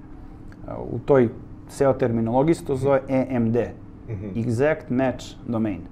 Znači domen koji se egzaktno, odnosno tačno mečuje, odnosno poklapa sa ključnom reči. Mhm. Uh, I oni su to algor, algoritamski u, ugušili, tako kažem. Znači nisu Mhm. penalizovali. Nije sad svako ko ima takav sajt da Namerno da je diskvalifikovan diskvalifikovan, sa da, ali su smanjili vrednost toga. Aha, aha. Jer oni su rekli, homepage nek bude ime brenda. Ime firme, kao što bi otvorio firmu u APR-u, i to je sasvim okej. A za te ključne reči, lepo ti napraviš sadržaj po onoj arhitekturi mm -hmm. sajta i bez problema ćeš se rangiraš sa tim, sa tim stranicama. Naravno ima, ima drugih primjera u lokalu, imamo polovni automobili. To je najveći domaći sajt za prodaju polovnih automobila. Oni imaju, njihovo ime brenda je u stvari jedna fraza od dve reči, polovni automobili. E, u Srbiji je sad jako teško prestići sajt polovni automobili. Ako je, hoću, kad neko kuca polovni automobili, da sam ja prvi iznad polovnih automobila. Nema šanse, zato što oni imaju M jak brend, M ključnu reč polovni automobili u nazivu domena. U tom slučaju, dakle, im daje korist, tako da kažem. Ali, na primer, uh, u Srbiji, ako ja sad kucam sajt za prodaju, uh, ne znam, kao mali oglas ili kako već, a imamo sa druge strane Limundo. Dakle, Limundo je mogo da uzme naziv uh, tako neke ključne reči, ali oni su uzeli zanimljivo ime brenda koji ljudima ostaje, lako ga zapamte i onda niko više ne kuca sajt za aukcijsku prodaju robe, nego odmah idu na Limundo. Dakle, uvek je bolje i zašto ovi startupi uglavnom imaju neko tako simpatično, cool ime, zato što lako ostaje ljudima u, u, u pamćenju i brzo se preskoči. Znači, više niko ne kuca mm, sajt za aukcije, nego Limunda. Tako da, u pokušaš i, i mhm. rečima da se, i, i nazivom brenda da se, nazivom domena da se izbrendiraš, a ne da koristiš. Jer zamisli, sajt, crtica, za prodaju, aukci, aukcijsku prodaju, znači... nema smisla. Nema smisla, da. I uglavnom su spameri, tako da kažem, pre koristili, uh, kupovali takve domene na .net, na .info, na .biz, ovaj, jer su mislili što više natrpam ključnih reči u naziv domena, to će mi kao dati neki skok i zbog toga, jer neko mm -hmm. može da kupi, Google, Google ne gleda, sve je to simpatično, mi sad uh, bavimo se dropshippingom, šta već prodajemo, hajde. Ali neko može da kupi sajt u, u oblasti medicine, u oblasti financija, u vrlo, uh, u oblastima gde uh, ako neko pročita neku dezinformaciju, vrlo lako sebi može da naudi. Mm -hmm. A spamera baš briga, on pokušava da se okoristi. E, zato su oni videli, ti Da zbune, ajde zajedno da, da ih zbunimo. Am ti exact match domeni, vi niste firme, vi ste uglavnom koristite ovaj, tu taktiku zbog rangiranja, mi ćemo to da, da ugušimo. Tako da danas ja ne bih nikom preporučio da da neke skupe velike pare, jer neko nude, imam odlično ime, ne znam, kancelarijski 100 tačka, ne znam, rs, možda postoji sajt, ne znam, izvinjam se ovaj, nema, nema problema da se kupi bilo koje ime i da se izrangira za kancelarijski sto. Mm. A, hajdemo dalje. .com, .rs, da li ima, na primer, imamo biznis u Srbiji i poslovno isključivo u Srbiji, da. ali eto, palo na napamet, ajde uzemo .com, eno ga slobodno je, može, ono, cena je normalna, nije ništa dignuto, da. niko nije to kupio sa strane. Da. Uzeli smo taj domen, I sad imamo, na primjer, ajde kažemo opet polovni automobili.com, sa druge strane imamo polovni automobili.rs. Da li tu ima neke značajne razlike? Praktično nema, zato što uh, .com je generič, generični uh, domen. Odnosno, on nije, ne asocira ga, kako se to kaže, uh, Google ne, ne dodeljuje ga nekoj teritoriji. Dok .rs, on će njega automatski dodeliti teritoriji Srbije. Mm -hmm. Kao što sam rekao, ne alat uh, Search konzola verifikujemo naš .rs domen i odemo tamo po dešavanjima uh, u odeljak uh, International Targeting, tako mm -hmm. nekako se zove. I mi vidimo, vaš domen je automatski dodeljen državi Srbiji. To, to Google zna, kaže, Google u stvari kaže ovako, kada neko u Srbiji googla neku frazu, verovatno je najbolje da mu ja dam .rs, a ne neki ne znam, .fr, francuski domen. Ako imamo .com sajt i odemo, verifikujemo ga u Search mhm. konzoli, tamo sad imamo padajući meni. Ostavi taj domen, nemoj da ga dodeliš ni jednoj zemlji, ili ja izaberem Srbiju i kažem dodeli ga teritoriji Srbije i onda opet isto. Opet na Dakle, nema, neke nema bitne... Neke, bitne, neke bitne razlike. Uh, pričali smo ono namera korisnika na mhm. početku, mm. šta on izbacuje. Dakle, sad sam ja u Nišu, kucam, ne znam, ćevapi Niš, meni Google treba da izbaci rezultate. On gleda šta su ovo ćevapi Niš, šta je ovo ćevapi, to je srpska reč, okej. Okay. Ne, znači, mene ne zanima da, da dam korisnik, da mu dam ovom momku, nemam pojma, sve ostale jezike koji pišu o ćevapima. Daću ja njemu na, na, rezultate na srpskom. Dakle, iz one baze gde on odvuko sadržaj, on samo bira mm -hmm. sadržaj na srpskom. Pa onda gleda, ok, šta definiše sadržaj na srpskom? I taj RS domen između, između ostalog, ili jezik na, na samom sajtu. Tak, tako da on radi eliminaciju elemenata i sadržaj svoje baze dok ne, dobi, ne dobije ono što njemu treba. Dakle, on kaže, ok, ovaj traži Srbije, najbolje mi da gledam srpske rezultate i ovo na RS domenu i one domene koji su dodeljeni teritoriji Srbije, jer to, to njemu treba. Tako da, realno, generični domen i RS domen su jednaki. Ok, super. Ovaj, da, da, podrška da. za nacionalne domene Srbije ovom prilikom. Da. Ovaj, definitivno, evo sad, super, ajde da pomenem, sad sam setio kad smo rekli nacionalne mm. domene Srbije, a sada imamo i na Čirilici, mislim imamo odavno već da. na Čirilici, ali sada smo dobili ove kukice na našim lepim slovima, da možemo č, š, ž, š, kako se to stručno zove, um, da, da ubacimo zapravo naš sajt, ono, bukvalno mogu kucati markosapajić.rs da. i to je fenomenalno, čini mi se. Hajde da pokrijemo i taj deo kad smo već kod te teme. Jel, jel ima tu neke opet suštinske razlike ili kao pa, opet mislim, je nebitno? domen je domen. Nebitno je, ljudima će biti nezgodno zato što će taj, to ć će da se, neće uvek da bude ć, nego može da bude neki niz karaktera uh, koji ljudima će biti teško da zapamte.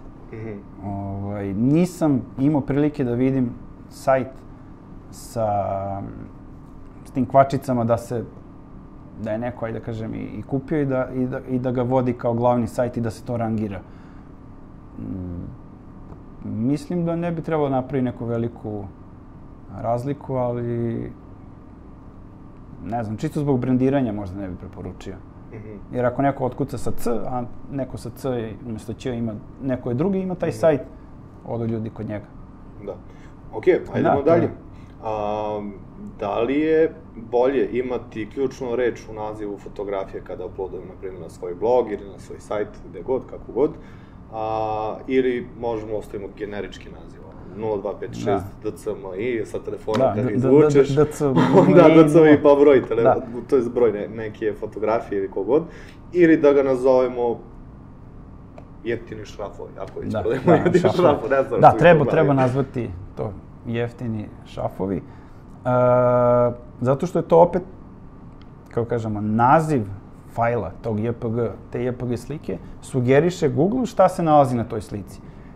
Tehnički u tom HTML-u postoji takozvani alt tag, uh, gde mi, kada na sajt stavimo sliku, mi možemo za tu sliku da napišemo pešaka, alt, vrednost za taj alt tag. I Google preporučuje, nemojte tu da ubacujete ključne reči, zašto vi hoćete da se rangirate, nego opišite šta je na toj slici. Znači, ne znam, metalni šafovi za drvo na u kutiji. Tako da se napiše znači, Znači, bukvalno da objasnimo da, šta da je se na objasni, fotografiji. Šta, da se objasni šta je na fotografiji. Uh, naravno, opet, to mašinsko učenje i analiza fotografije, oni imaju servis, mislim da se zove Visual Cloud API, -hmm. ali možemo i to, to je super za, za kako kažem, za zezanje. Uh, uploadujete sliku na, na, u, preko tog alata i Google je izanalizira. Mm -hmm. Kaže, na ovoj slici je, ne znam, momak u majici koji ima bradu, uh, pred, um, čak analizira tvoj izraz lica, pa sad... Uh, tužan čovek. Tužan čovek, sad, ne, on kaže, ne znam, sad verovatnoćem od 30% on je tužan ili sa verovatnoćem od 70% on je zabrinut, znači do te mere, mm. znači oni sad bilo koju fotku uploadujete i oni je apsolutno izanaliziraju. Tako da Google realno nije potrebno mm -hmm. da mi sad nek DCMI 001 specijalno nazovemo no, tačno ključnim tačno ključnim rečima, ali je korisno. Bolje nego bolje nego da stoji taj kao generički broj koji nam je aparat izbacio. Super, potreće ova emisija. Da, da, možemo, Imam ja da. hiljadu pitanja, super, idemo dalje. A, na primjer, da li je bitno donja crta, ok, u nazivu fotografije sada pričamo, Mm. a, da li da se zove a, povojni, donja crta šrafovi, donja crta Beograd, donja crta Savski venac, ili u sredini da stojite crtice, na primjer. Da li je to bitan faktor? Ili da nema E, uopšte sad- crtica? Ili... Da, sad nemoj se ljutiš. Slobodno, e, slobodno. to su super teme i, nažalost, opet nemoj se ljutiš, to su teme koje, um, ja kažem, kojima se početnici bave, jer misle da to određuje da li će biti prvi ili 15. Ja bi, ono, Boga molim da dođem u situaciju da razmišljam o donjim crticama, da bi, znači ja sam sredio sadržaj, ja sam sredio nameru korisnika, ja sam, imam tonu linkova koji drugi, uh, koji upućuju ka meni. Imam super brz sajt, imam, super, imam sajt koji je optimizovan za mobilne uređaje, uh, imam sajt koji ne izbacuje pop-upove, imam sajt koji, ne znam, mogu još koji, uh, ne znam, uh, koji motiviše korisnike da završ, da konvertuju. Imam sajt koji nema visok bounce rate. Dakle, to znači čovek dođe i ne skoči nazad na, rezult, na Google odmah, nego ide po dubini mog sajta. Mhm, mhm. E sve to kad sredim, onda ja razmišljam o donjoj crti ili srednjoj crti. Znači, prvo osnovno, prvo- bazno, da prvo se ono, temelj da bude temelj- kvalitetan. Pa onda se, ne znam, dolazi do donje crte. Jer šta, šta je problem? U ovom SEO, za- zamisli šta se dešava na e-commerce sajtovima, koji imaju one filtere sa strane. Pa sad mi imamo, ne znam, kategoriju ono, patike za trčanje, pa kliknem sa strane filter, uh, ne znam, 42, Mm. pa on potpuno pretumba te rezultate. Pa je to neka stranica patike za trčanje 42, ne znam. E, Pa dodam marku, pa dodam boju, pa dodam... I ja od jedne kategorije mogu da imam beskonačan broj varijanti. Koji je tu tek problem i, i, i popravljanje tih detalja, da ne bi ja Google rekao, Google, Google dođe na moj sajt i sad ja imam 20 patika, a on se ubije u kombinacijama i, i kreira 7000 različitih URL-ova. I on kaže, tvoj ti mene spamuješ. Umesto kao da mi daš normalno šta imaš od patika, ti si meni, ja kad dođem da popisujem tvoj sajt, ja mogu da napravim, ne znam kako sam rekao, 7000 kombinacija. Mhm. Ma ti si spam. dakle, Da, da, da. koliko tu ima detalja. E, tu sad ljudi mogu da se zagube, Mhm. tako da kažem. Ne, ne, znači... Taj sam, kriv sam. Mislim, Da, da, da, ne, ja pa sam ne. se prvi zagubio, onako, krenuo sam bio da učim u SEO davno. I to su bile neke stvari, ono, prvo koje, mislim, to su bile prve stvari koje si, ono, kao Yoast na WordPressu. Pa, da. Kao, ono, ok, otvorio svoj blog, ono, kao, ajde da vidim Yoast, otvorio svi mi preporučili. I on tu ima tako neke stvari. Izmeni meta deskripciju, izmeni naslov, daj naziv fotografije, ima checklist ono sa strane. Evo, evo, evo i to malo da, da ispričam. Dakle, super je Yoast, super je alat, ali ljudi se tu opterete da dobiju zeleni onaj kružić. Dakle, vi kad instalirate Yoast uh, plugin za SEO, uh, možete da definišete meta title, meta description, ono što smo pričali, Mhm, i focus keyword, odnosno focus ključnu reč. I sad sam ja napisao tekst o šoljicama za, za kafu, ja kažem focus keyword je šoljica za kafu. I onda Yoast analizira sve tu na mojoj stranici i da mi kao semafor, crveno, naranđasto, zeleno, da li je to ok. Znači ja jurim da bude zeleno. Mhm. Ali to je Yoastov kriterijum, Da, nije Google. nije Google. Nije znači, Google ne verujem ja da je. Google i rekao kako Google Mm. analizira sadržaj, nego je to Yoastu. Verujem ja da je Yoast prilično, kako kažem, prilično se potrudio da njegov taj algoritam bude ok, Mhm. ali onda ljudima je dao pogrešan motiv. Dakle, ljudi se sad motivi, ljudi se motivišu da im Yoast da zeleno svetlo, a ne da napišu wow, savršen sadržaj, da kad čovjek dođe i pročita taj sadržaj, da kaže, brate, ovi su neću dalje da gledam, Da, hoću, da, hoću je od njih, hoću, od njih da kupim, ne, hoću od njih da kupim. Nije, nije bitno prvi, mogu ja budem treći. za- Ma, aha, što za kaže. Cilj su pare. Da, da, naravno. Cilj je konverzija, cilj je, uh, cilj je dobiti, znači, uh, te, pozive, naručivanje, uh, prodaje Mm. od, od tog saobraćaja. A to možda uradimo ako je korisnik zadovoljan onim što je pročitao. Mhm. Jer Yoast sad da bi on dao meni zeleni onaj kružić, on možda kaže, znaš, nisi šoljice za kafu spomenuo na još tri mesta. I sad ja se ubijam, forsiram Da, da, sebe da, gde da pišem, gde ubacim, da da. ubacim šoljice za kafu. Krivo. Da, umesto, umesto da, da, ne znam, da, da ja kažem, ok, ako ovi, istražim, znači ja, znači, ko piše o šoljicama za kafu, on verovatno zna mm, komu je publika. Znači, to možda bude, ne znam, neka domaćica koja, koja hoće kupi jedan komplet ili možda bude neki lanac restorana koji hoće da kupi ceo kontingent. A ja da napravim sadržaj koji odgovara, koji u kontekstu odgovara mojoj ciljnoj publici. Aha, nek to budu ovi lanci restorana koji kad dođu kod mene, mislim sad lupam, ne znam, nemam pojma kako se kupuju šaljice za kafu na nivou restorana, ali oni kad, aha, znači, ja ću da odgovorim na sva pitanja koja mislim da ovi imaju i napravit ću odličan sadržaj za a, prilagođen mojoj publici i onda siguran oni kad dođu neće želeti da idu dalje Mhm. nego, nego da završe posao kod mene. Uh, samo da napomenem za gledalce koji nisu do sad pratili kanal i kojima je ovo prvi put jer su došli tako što su ugocili kako brati prvi na Google, to ćemo uh, Da, sad ćemo. posle emisije Ali sad da ćemo, sredimo. daću check listu. E, super, Da. super, volim ja te checkliste da, Da, idemo. to je najlakše. A, da pogledaju video a, koji smo snimili pre par nedelja, a, Ivan Bildi baš priča o tome kako pronaći ciljnu grupu, da sad ne prolazimo ponovo oko toga. Da. A, Ivan, Ivan je baš lepo objasnio kako pronaći ciljnu grupu, da li je za Facebook, da li je za Instagram, LinkedIn i na, naravno Google. Pa onda kad pogledate taj deo sa Ivanom Bildijem, onda se vratite opet kod nas i tako vas držimo ceo dan kod nas na kanalu. Koliko god želite da učite. A, i slobodno možete da se a, nadovežete sa, sa naravno Istokom Pavlovićem koji je bio takođe Da, da. naš gost, tako da kada cilj nam je da spojimo jednu temu, da što približnije možemo da vas uvedemo u, u ceo taj proces, pa kasnije naravno sami ćete naučiti dubinu, detalje i ostalo, ili kontaktirati naše goste za pomoć, ili postaviti konferencije da naši gosti dolaze, predaj. tako da, super. Idemo dalje. O, Da. izbacio si bio baš na Jagodromu ili možda bila a, neka druga konferencija da, da je a, neka bitna faca na Google izbacio kad su ga pitali A, da. a, šta je najbitniji fa direktno u srce, Da, šta je da, da. najbitniji faktor za pozicioniranje na prvom mestu, on je rekao biti fantastičan. Fantastičan, I to je da. meni onako ostalo, mislim da će da ostane onako zauvek budi fantastičan, Pa da. ostalo ćemo ovako sa tehnikalijama.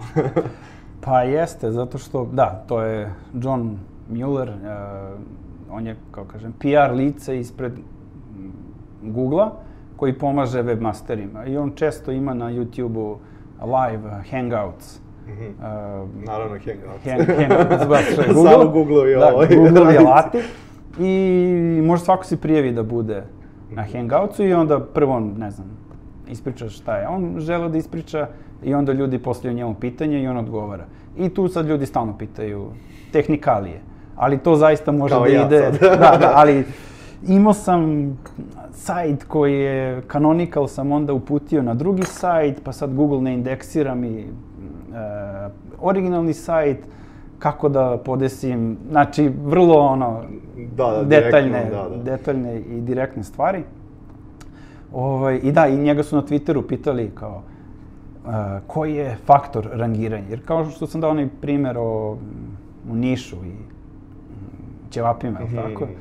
Dakle, Google popisuje ceo internet, nosi kod sebe u bazu. I to je takozvani indeks, odnosno me, mesto odakle će onda daje rezultate pretrage. Prva stvar koju on ne želi da vidi su dupli, duplikati. Znači on sad prošao neki sajt o patikama, ima isti opis za patike kod mene, na onom sajtu, na još 20 Mhm. sajtova, on može da odabere, e, ja ovo neću ni da ubacujem kod sebe u bazu, jer ja imam dovoljno sadržaja. Mhm. Dakle, bitno je pisati originalan uh, sadržaj koji nije kopiran, jer nam to daje veće šanse da budemo u, u indeksu. Onda ide, ljudi kucaju neku frazu i onda Google gleda šta, je, šta onda da kao rezultate. Gleda na kom jeziku čovjek kuca, uh, s koje lokacije, koja je namera, ono što smo na početku, intent. I tu su već ti faktori. faktori rangiranja. U jednom trenutku uh, on će da kaže, ok, ovaj, ovaj sajt je super, ali ovaj traži s mobilnog, a baš, e, kao šteta što je super je sajt, ali nije optimizovan za mobilni. Nije ono responsive, na primjer, nego mora da se Da. zoomira da bi se bilo šta videlo. Ja, to kaže čoveku da je loše korisničko iskustvo. Ajde da ćemo ovaj koji nije baš toliko jak sa SEO-om, ali je mobile friendly. Dakle, on za svaki upit takve stvari radi. Mhm. I sad je momak pitao kao šta je najbitniji faktor. Znači, šta ja moram da imam 100% da bi konstantno bio na vrhu Google-a i ovaj mu rekao 18 ili ono, budi fenomenalan. Da, da, budi Znači, to znači budi fenomenalan U svakom, u svakom smislu, pogledu, da. ali čak i Google uh, tu pre svega misli na, u smislu uh, budi fenomenalan prema korisnicima. Mhm. Zašto? Zato što uh, korisnici će tvoj sadržaj šerovati, uh, kor, uh, korisnici će tvoj sajt referencirati. Kad neko mene stavi kao referencu, to znači da on mene linkuje. Mhm. Zašto Wikipedia se super rangira? Zato što kog god neko piše o nekoj temi gde je uzo izvor Wikipediju, on, on referencira Wikipediju. Uh, a uopšte nije teško doći do toga da i vas drugi, drugi sajtovi referenciraju. Ne mora to sve da bude prirodno. Sad vi napravite super sadržaj i čekate, sad će mene neko da... Neće da To šeruje. može malo da se, da se utiče. Dakle, ako sam ja u onom turizmu, ja mogu da vidim koji su blogeri koji pišu o turizmu. Pa ajde da dogovorim s njima moj intervju. Jer ja sam ekspert u turizmu, ja mogu da tom blogeru dam super odgovore na njegova pitanja. Ili ja mogu da vidim koji novinari pišu o turizmu, pa da im dam prosek kako Srbi letuju zadnje tri godine. Koji, ne znam, trendovi ili šta već. Mhm. Dakle, to moje znanje mogu da predstavim tako da bude korisno drugima i do, da donesem sebi linkove, odnosno da drugi rade referencu ka meni.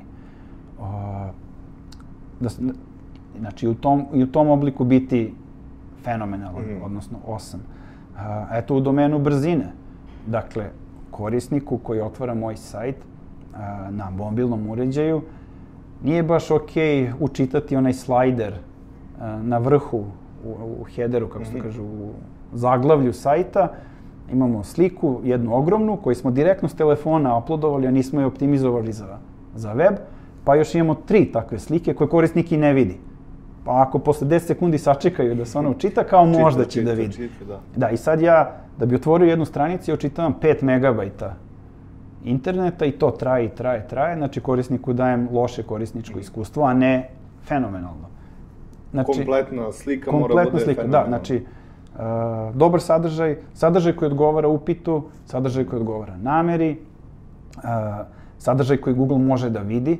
Dakle, mnogi ljudi naprave grešku, pa Google zabrane Google ulazak na sajt. Na primer. Mm. Uh, sadržaj koji se lako šeruje, sadržaj koji je interesantan drugima. Sa- U svakom slučaju vrlo, vrlo onako, malo pokvaren odgovor s njegove strane, ali kad pogledaš, znači. Znači, biti fenomenalan u svakom Pa, pogledu. pa da. razmišljaj ovaj, Da. šta je svaki pogled i dosta. Um, sad kada si spomenuo uh, uh, količina podataka koje fotografija nosi, recimo jedna fotografija nosi 5 megabajta. 5 megabajta, da. A, a, u, ko, u, u kom formatu trebamo da je, da kažemo, konvertujemo, prebacimo, da to ima smisla za web? Koji je to format? Ili formati? Pa JPG je okej. Sad, ne znam napamet kako se zove novi Google format. Da li je to WebP? Tačka WebP. Mhm. Ali nisam ta- 100% siguran, zato što nisam koristio taj format. Ostavit ćemo u descriptionu da ne bude, da, ostaje, da ostanu slušalci uskraćeni. Uh, JPG je sasvim okej, ali, ali kompresovan, odnosno uh, optimizovan za web.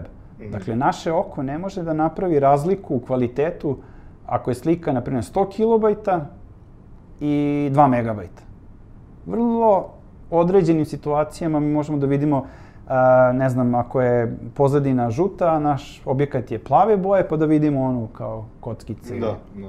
Ali može da se nađe idealan balans da ne mora da se uploaduje 5 megabajta, nego 150 kilobajta ili kako god, što je korisniku mnogo lakše za, za učitavanje. Dakle, optimizovati i veličinu. Čak, mm -hmm. ne samo u, u težinu, u da. megabajtima, ne, Dimenziju nego dimenziju. Znači sad, 5000 puta 4000 je ogromna stvar, mm -hmm. nema potrebe ako je, ne znam, na telefonu dovoljno je 800 puta 600 ili, mm -hmm. kao, i to već smanji smanji, e, super, super. smanji load. A, super tema sad za, za pod temu ovo sledeću. A, da li, na primer, trebamo, ok, sad raste tehnologija brzo, menjaju se rezolucije ekrana, ok, ako nas su malo slabije, da, ali, da, ne, ali dešava da. se ovo. Dosta ljudi koristi 4K rezoluciju. Da li sada mi trebamo da ubacujemo na sajt 4K rezoluciju fotografije, snimaka i ostalo, da li to a, je bitno umesto kao Full HD? HD? Tehničke strane nema razlike. E, ako korisnicima daje bolje korisničko iskustvo, go for it, ono, bez, bez problema. E, problem sa uploadom videa na svoj server je nezgodan zato što pojede brzo bandwidth na, na kako se to kaže, količinu protoka na, na serveru. Mm -hmm. Možda je bolje da se outsource da se ubaci ne, da se ubaci YouTube video, da, a ne da, da se direktno da se embeduje na da se embeduje na, okay. na u, u kod, a ne da se direktno mm -hmm kroz onaj HTML tag ubaci video, jer kad neko krene da gleda taj video, on to vuče protok sa našeg servera. Ali tehnički taj, taj nivo detalja nije bitan za SEO. Problem sa videom je što, što Google, for, Google je kupio YouTube i forsira YouTube, uh, odnosno dominantno forsira YouTube kad su video rezultati u pitanju. Dakle, pre uh, smo mogli da napravimo čak i onaj thumbnail, kako se kaže, ikoni, prikaz. Da, glavno, glavno. Ona sličica. Prva slika koju vidite. Da, znači u... na rezultati, na Google je pre bilo ono meta title, description i mala sličica mog videa, mm -hmm. pa ljudi kliknu i dođu na moj sajt. A onda kad su oni hteli da guraju YouTube, skinuli su nam tu sličicu, mm. tako da sad moj, iako ja imam sajt, imam video na sajtu, na stranici, korisnici na Google rezultatima video obično onako kao prikaz mog sajta, a gore YouTube ima te video thumb, mm. thumbnails, a inače YouTube sad drugi najveći pretraživač na svetu. Posle YouTube-a možda? Ili... Posle, ne, Google je prvi, YouTube je drugi da, to, pretraživač. To, to, da, da, da, definitivno. I, ja, ja definitivno, stvarno isto u mom slučaju, da. A i verujem da postoje trend, on kao širom sveta, kao, ok, pogledat ću video, lakše, mislim, lakše, kao lakše. Da, da, da, i pasivno da. slušaš da. ili šta već. Radiš nešto, pustiš i kao, ok, da. ono, svodi se na video. Da li trebamo da jurimo video? Sada, u 2019. 20. Pa, kako ide vreme? Video, da, ali na YouTube. Mhm. Jeste eksterni resurs, znači, gradiš kuću na tuđe imovini, što kaže, radiš na, na YouTube-u, plasiraš video, ali tu je publika. Dakle, mhm. budi tamo gde ti je ciljna, ciljna grupa. Znači, ljudima je lakše da gledaju video na YouTube-u, uh, nije problem da se subscribe-uju, dakle, ako je, do, ako je kvalitet tu, like, share, sub, kako Tako da... Obavezno. Da. I komentar, da. da, i, i koment, da.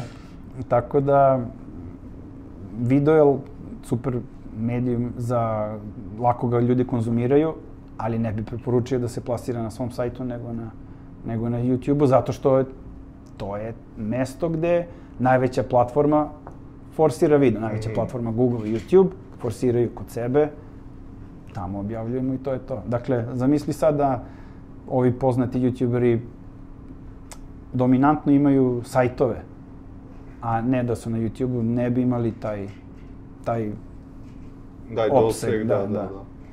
Um, šta, šta je još jako bitno u, u tim stvarima? Da, da zanemarimo tehnički, da. tehnički deo. Ok, vidi se da tu ima milion jedna da, stvar koja može da. da se da se, ovaj, da sada pričamo o tome, ali hajde da uhvatimo suštinu. Suština je najbitnija, kao što si rekao, a, tehničke stvari posle, naći ćete kako šta, ali šta, šta imamo dalje u celoj toj bitnoj Pa, suština stvari? je biti za ono, promil bolji od konkurencije. U suštini, to nam garantuje, ajde da kažem, uh, uspeh. Dakle, ne, nema, nema potrebe ići u taj uh, pre, prekomernu optimizaciju i sad ću ja da uradim milion i jednu stvar. Ne, možda je čak dovoljno biti taman toliko iznad konkurencije da, da oni ne mogu da me stignu, da sam ja uvek ispred njih. Uh, u lokalu, na primjer, odnosno u regionu je super otvoriti taj Google My Business. Zato što za veliku količinu ključnih reči, ja čak mislim za 30% fraza, Google će prikazati mapicu mm -hmm. sa adresama firmi.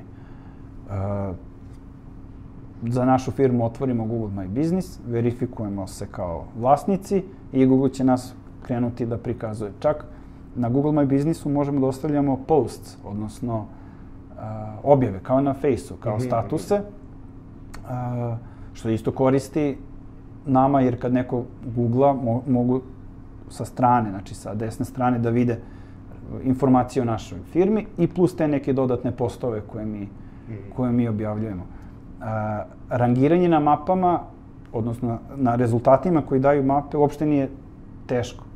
Dovoljno je da Google kad prolazi kroz srpski internet, vidi dovoljno pominjanja naše firme.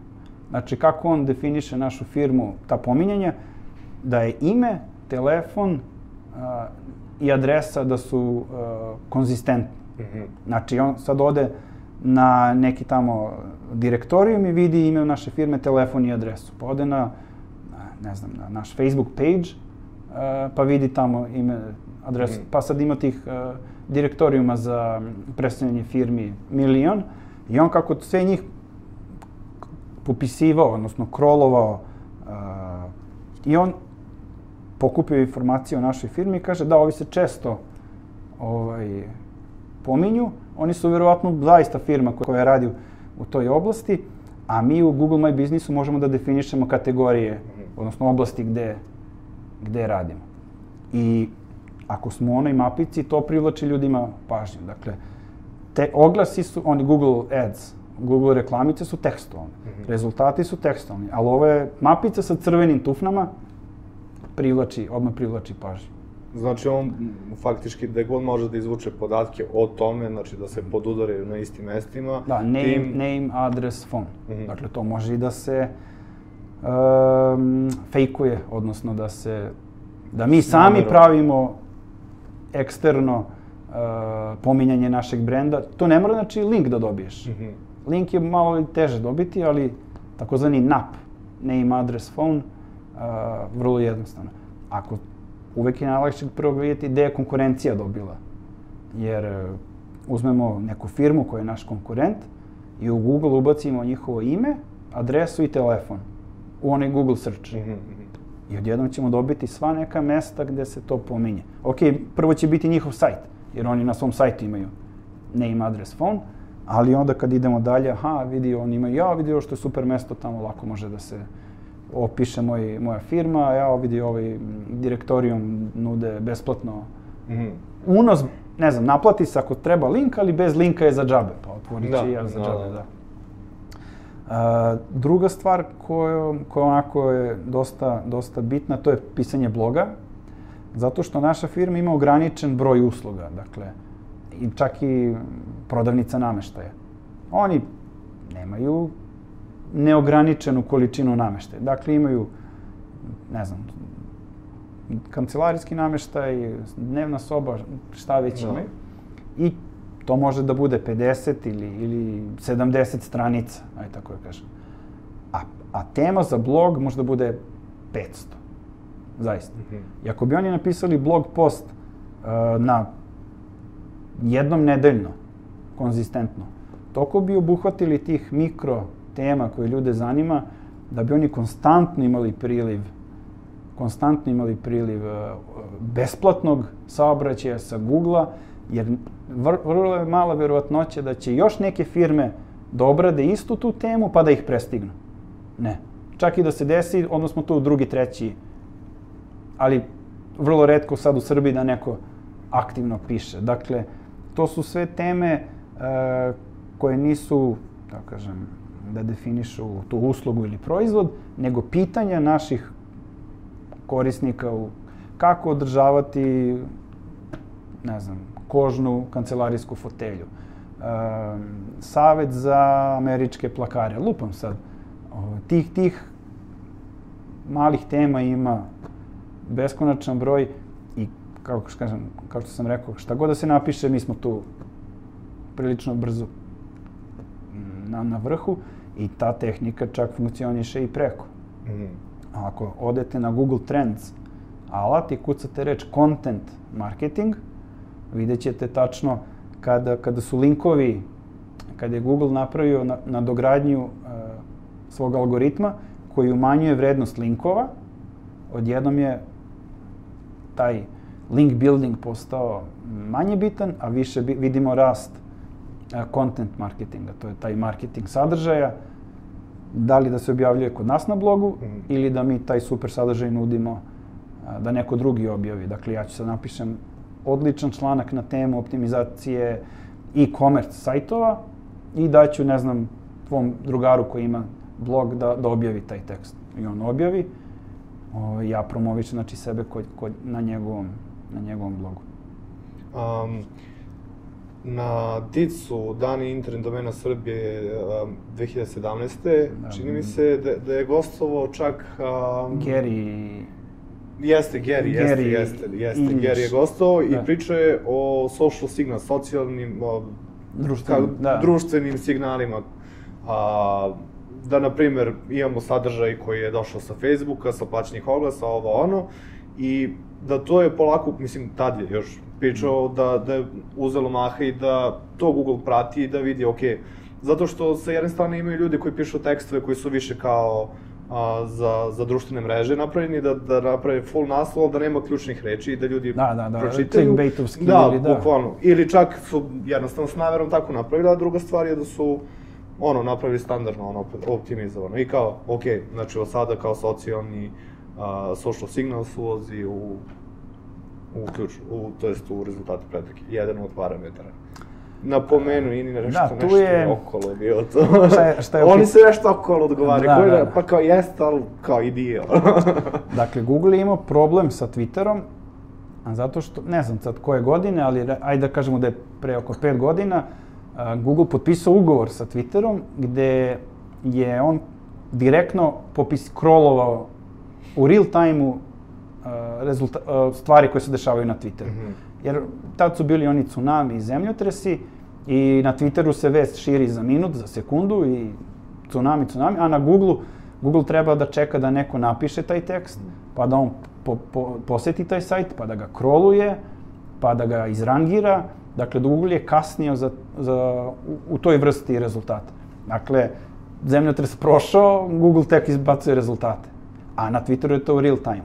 I oni potpišu ugovor da Google direktno uh, kroluje mm -hmm.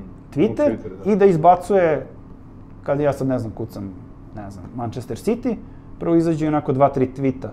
Wow, kako je City dobro odigrao ili šta već. Znači, prvo izbaci mm, rezultate sa Twittera, pa onda mm -hmm. rezultate pretrage.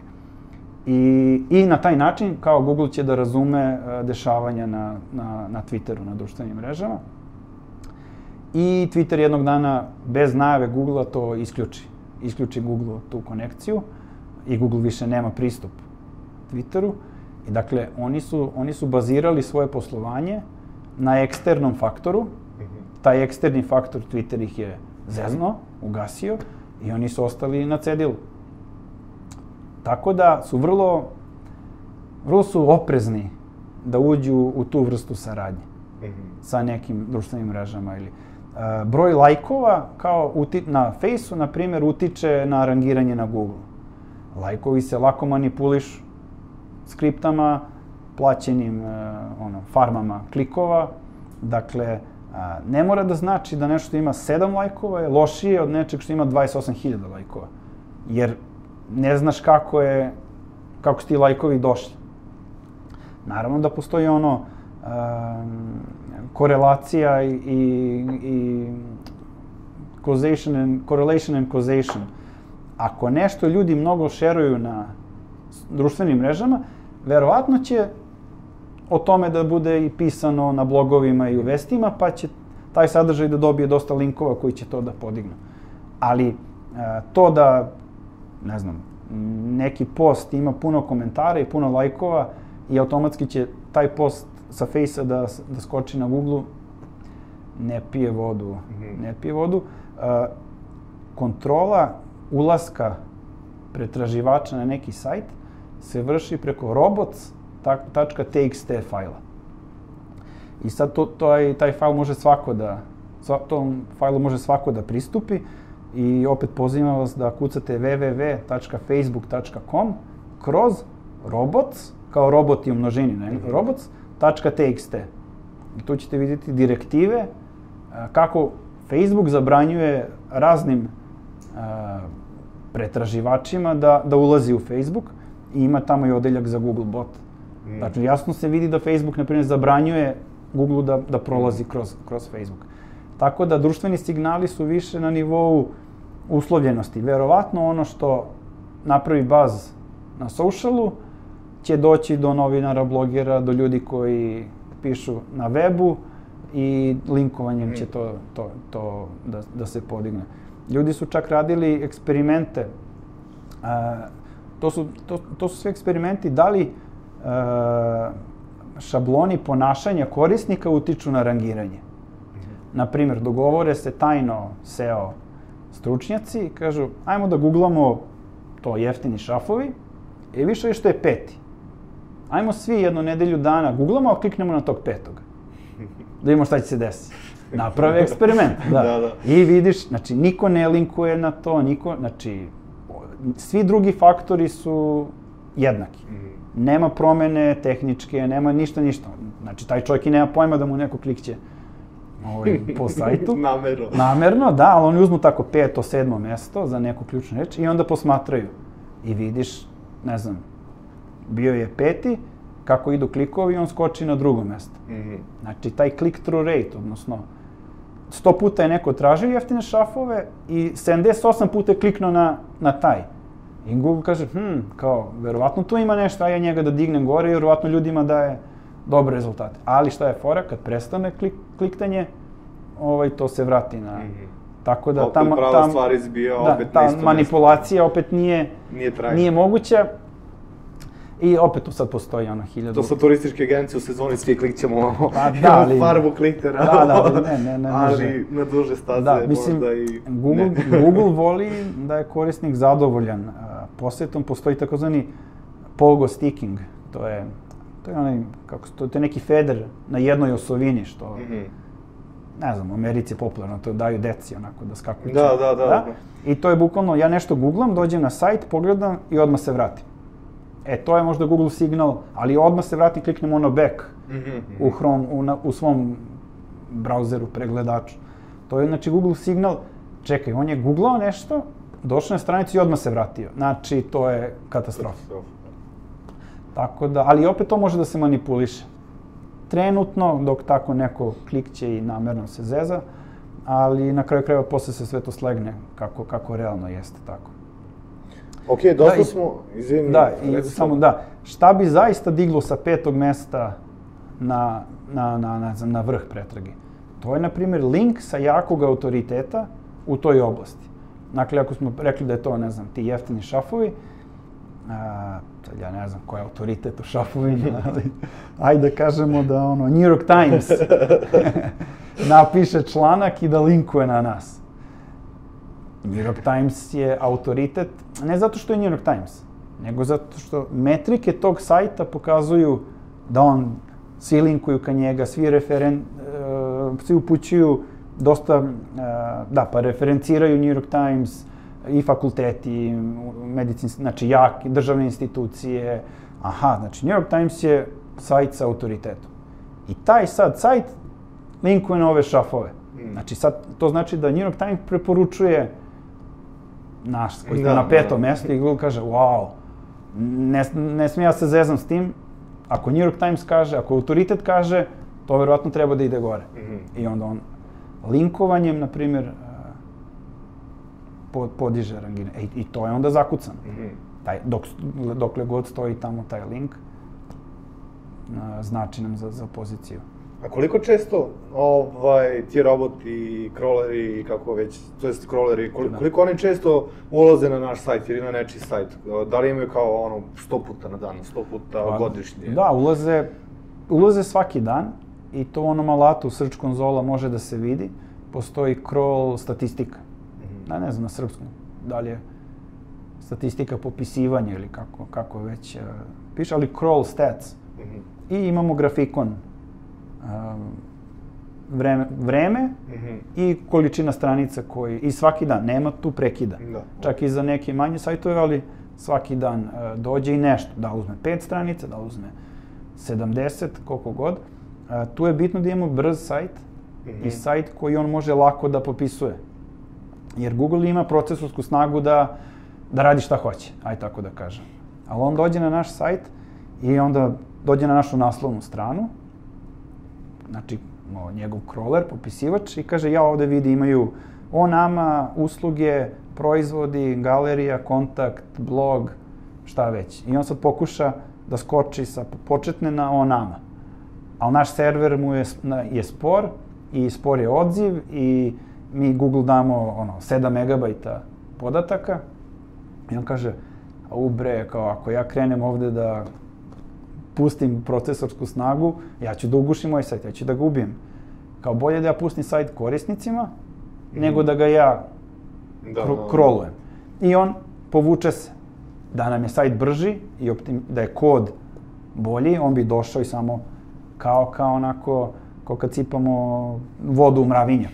On se samo proširi kroz sve, sve ide pukotine. svojim putem. Ide svojim Voda putem. probija. To je najveći problem u- na e-commerce, na, na shopovima. Mm. Na primjer, zato što on tu može da uđe onaj beskonačni niz e, varijacija istog proizvoda sa različitim, ne znam, materijalima, filterima i on se pogubi bukvalno i, i, na, i napusti. Evo, nećemo više da Pos- se družimo. Da, da, postoji druga stvar. Uh, on može da dođe na našu naslovnu stranu i kaže, ok, wow, vidi ovde šta sve ima, ja ću to da popišem i nosim kod sebe u bazu. Dođe posle, ajde kažemo, jedan dan, te kaže, nema nikakvih promena. Aj, nema potrebe dolazim jedan dan, doći ja za tri dana. Dođe za tri dana, opet nema nikakvih promena. I onda će tu frekvenciju da, da, da, da bude sve ređe i ređe. I sad mi nešto napišemo, objavimo, ali to nije na Google dok Google nije došao, pokupio. Dakle, bitno je biti, kako kažem, uporan i, i stalno nešto izbacivati da Google da, jer Google je ono, a, gladan, a, Gladan gladan znanja, i da pokupi da. informacije. Znači, on će da pokupi u suštini verovatno šta god da ste vi napisali, ali ta frekvencija je bitna jer uh, ako ne dolazi dovoljno često, onda ćemo čekati neko vreme dok on to ne pokupi. Pa plus dok se to izrangira i, i to traje. I naravno tu sad nema potrebe, mi se bavimo šafomskom robom i pišemo blog post na svaka tri dana. Mhm. Opet, biti dovoljno, dovoljno je biti, kao što sam rekao, malo iznad konkurencije. Znači, ako kod nas niko ništa ne radi, ja napišem dva blog posta mesečno i taman. Mislim, super ako neko ima kapacitet da, da piše više, ali eto, barem malo, malo jače od, od konkurencije, a to, kao ja ne znam o čemu da pišem, ne, postoji bezbroj tema o kojima može da se piše i da se, da se pokrije neki taj, takozvana ta dugačka fraza, long Mhm. tail, uh, long, long tail keyword.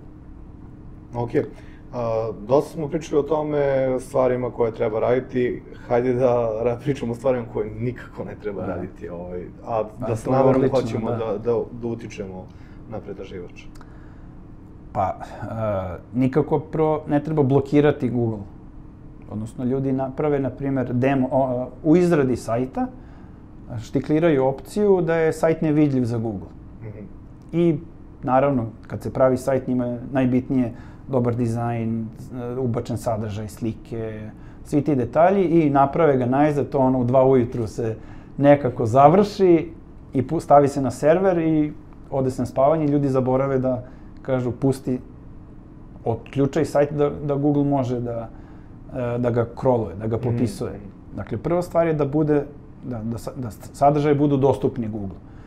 Uh, ima bezbroj primjera i velikih, mm, ja sam domaće fakultete neke pronalazio, nećemo spominjemo imena, googlate ime fakulteta, ima samo jedan rezultat, to je njihov homepage, i onda ispod, uh, na onom, ispod meta titla, onog plavog dela na što, na što se klikne da bi se Mhm. otišlo na sajt na Google, ima onaj opis.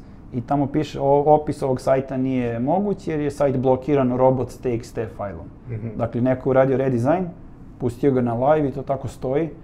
Ovaj, I Google ima informaciju da samo homepage tog sajta postoji, a nije mogo da prođe u dubinu. Znači, to se često, često dešava. A, dalje šta ne treba raditi, kopirati sadržaj. Dakle, Google zna da je 15. novembra uzeo od reči do reči sa tog i tog bloga ili te, te turističke agencije taj sadržaj. Ono, od reči do reči. Mm. Ne možete da ga prevarite da sad ja u, sutra ja prekopiram od njih pa ću da objavim kod sebe. To je za Google dupli sadržaj. Neće vas on penalizovati aut, odmah, automatski. Ali on može da kaže, pa ja ovo imam, neću sebi da, ono, storage, da punim da, duple materijale, dupli materijale, a ovo neće ni da ubacujem. A od njega ću da ubacim još ovih pet stvari. A, to je takozvani, ajde da kažemo, u tom kontentu, a, tanak sadržaj. Znači, to je kao, iako je možda to ima dosta teksta, to je za njega tanko, jer ne, ne daje nikakvu dodatnu mm. vrednost, to je kopirano. Google je, mislim, 2011. napravio takozvani Panda algoritam. On daje imena svojim algoritmima kao imena životinja. Dakle, pingvin algoritam ubija, odnosno ubija, penalizuje sajtove koji rade mani, mnogo manipulacije linkovima. Mm -hmm. Panda algoritam uh, penalizuje sajtove koji muljaju i petljaju oko sadržaja. Od prethodnog onog. Da. Znači, prethodni bio kao, uh, više rade link building, kao, da, da. ok, u sledećem je kao, ajde napanelimo što se radi link building u prošlom Pa da. I tako se vrti izgleda u krugu. Pa da, ali on realno doteže nivoe dokle šta dozvoljeno. Da. I znači taj tanak, znači tanak sadržaje mi sad imamo naš sajt, imamo gore ono header, gde nam je navigacija, onaj gornji deo sajta, mm imamo možda sidebar, imamo footer i onda ono mesu. Ono gde u stvari sadržaj mi napišemo tri rečenice. I sad Google kad dođe, crawler dođe, pokupi to, odnese u svoju bazu i on kaže, ok, gde je ovde meso? Skinem navigaciju, skinem sa strane ono, bočno mm -hmm. traku, skinem footer, šta je ono što ljudi kad traže, ja treba da im dam kao rezultat tri rečenice. I ovoga ima, ne znam, 1500 na istoj strani. E, e pa, ne, ne treba mi to. I on da. penaliz, isto to, kopirani sadržaj, tanak sadržaj, sadržaj koji ne daje nikakvu kao mm. preteranu vrednost. Mm. To znači ne treba raditi. Kao što sam rekao za taj uh, algoritam Penguin, uh, Google je, on, Penguin algoritam eliminiše sajtove koji kako kažem, rade link building tako da to se lako provali. Google ne voli, na primjer, plaćene linkove. Jer šta sad ja imam pare i plaćam blogerima svakom lupom po 50 evra da opišu o meni i da svaki taj tekst ima link. To znači, šta, samo onaj koji ima pare može da dobije linkove. Oni kažu, e, to nije fair. Ako ja uhvatim plaćene linkove da dolaze ka nekom sajtu, ako mogu to da dokažem, ja ću to da penalizujem. Tako da džabe to što je plaćeno. A, dakle, Penguin algoritam utiče na, a, gleda linkove nekog sajta i, i skida, a, skida sajtove naniže ako, ako su u problemu. Znači, Google algoritam je mašina. Mašina najlakše uhvati šablone i paterne, tako mhm. kažem. Dakle, mi ako sami radimo link building, pokušamo da to uradimo tako da to izgleda u stvari prirodno. Mi u stvari imitiramo prirodnost mm -hmm, link da, buildinga. Dakle, kao, izvini, kao što kažu da. devojki, kao, gini taj, uh, daj mi taj natural look, prirodni izgled. Pri, da, da, kao, da. Tako, tako i ovde, da, samo malo tehnički stvari. Da, znači, sad, na primjer, imamo homepage i, ne znam, usluge i kontakt i, i blog i sad odjednom imamo 300 linkova ka našim uslugama. A Google zna da mi nismo rečenicu promenili dve godine. Pa zašto odjednom ljudi linkuju ka, ka toj stranici usluge, ne znam, prodaja kancelarijskog nameštaja? Ko, ko je razlog? Da. Ako ja napišem blog post i to ima, u tri dana dobijem par linkova, to njemu zvuči ok, aha, ovaj je napisao blog post, vjerojatno ljudima zanimljivo, oni linkuju e, ka tom blog postu. Je, na primjer, ok. A, ali 200 linkova ka uslugama nije baš prirodno. Mm. Ili, na primjer, ljudi napišu pa, pasus teksta, pa ključnu reč podvuku kao link i to linkuje ka mom sajtu. Mm -hmm. Na primjer, proizvođač nameštaja.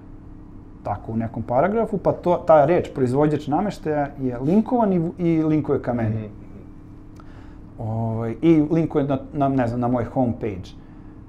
Prirodno je da ljudi linkuju na razne načine ka naslovnoj strani. Neko kuca, klikni ovde, pa ono ovde -hmm, da. je link. Ili posetite www taj taj sajt.rs. I onda Google kaže, aha, koji tip linkova ovde dolazi? Da li ti onako random sa nasumičnim frazama, onim link frazama, mm. ili samo rokaju ključne reči. Da, da. Sve se to lako upeca. Dakle, u link buildingu treba biti oprezan, oprezan i pametan. Da, dati, a, kad god dolazi link, da Google a, misli, a taj link je došao s razlogom. Zato je, na primjer, pisanje bloga super stvar.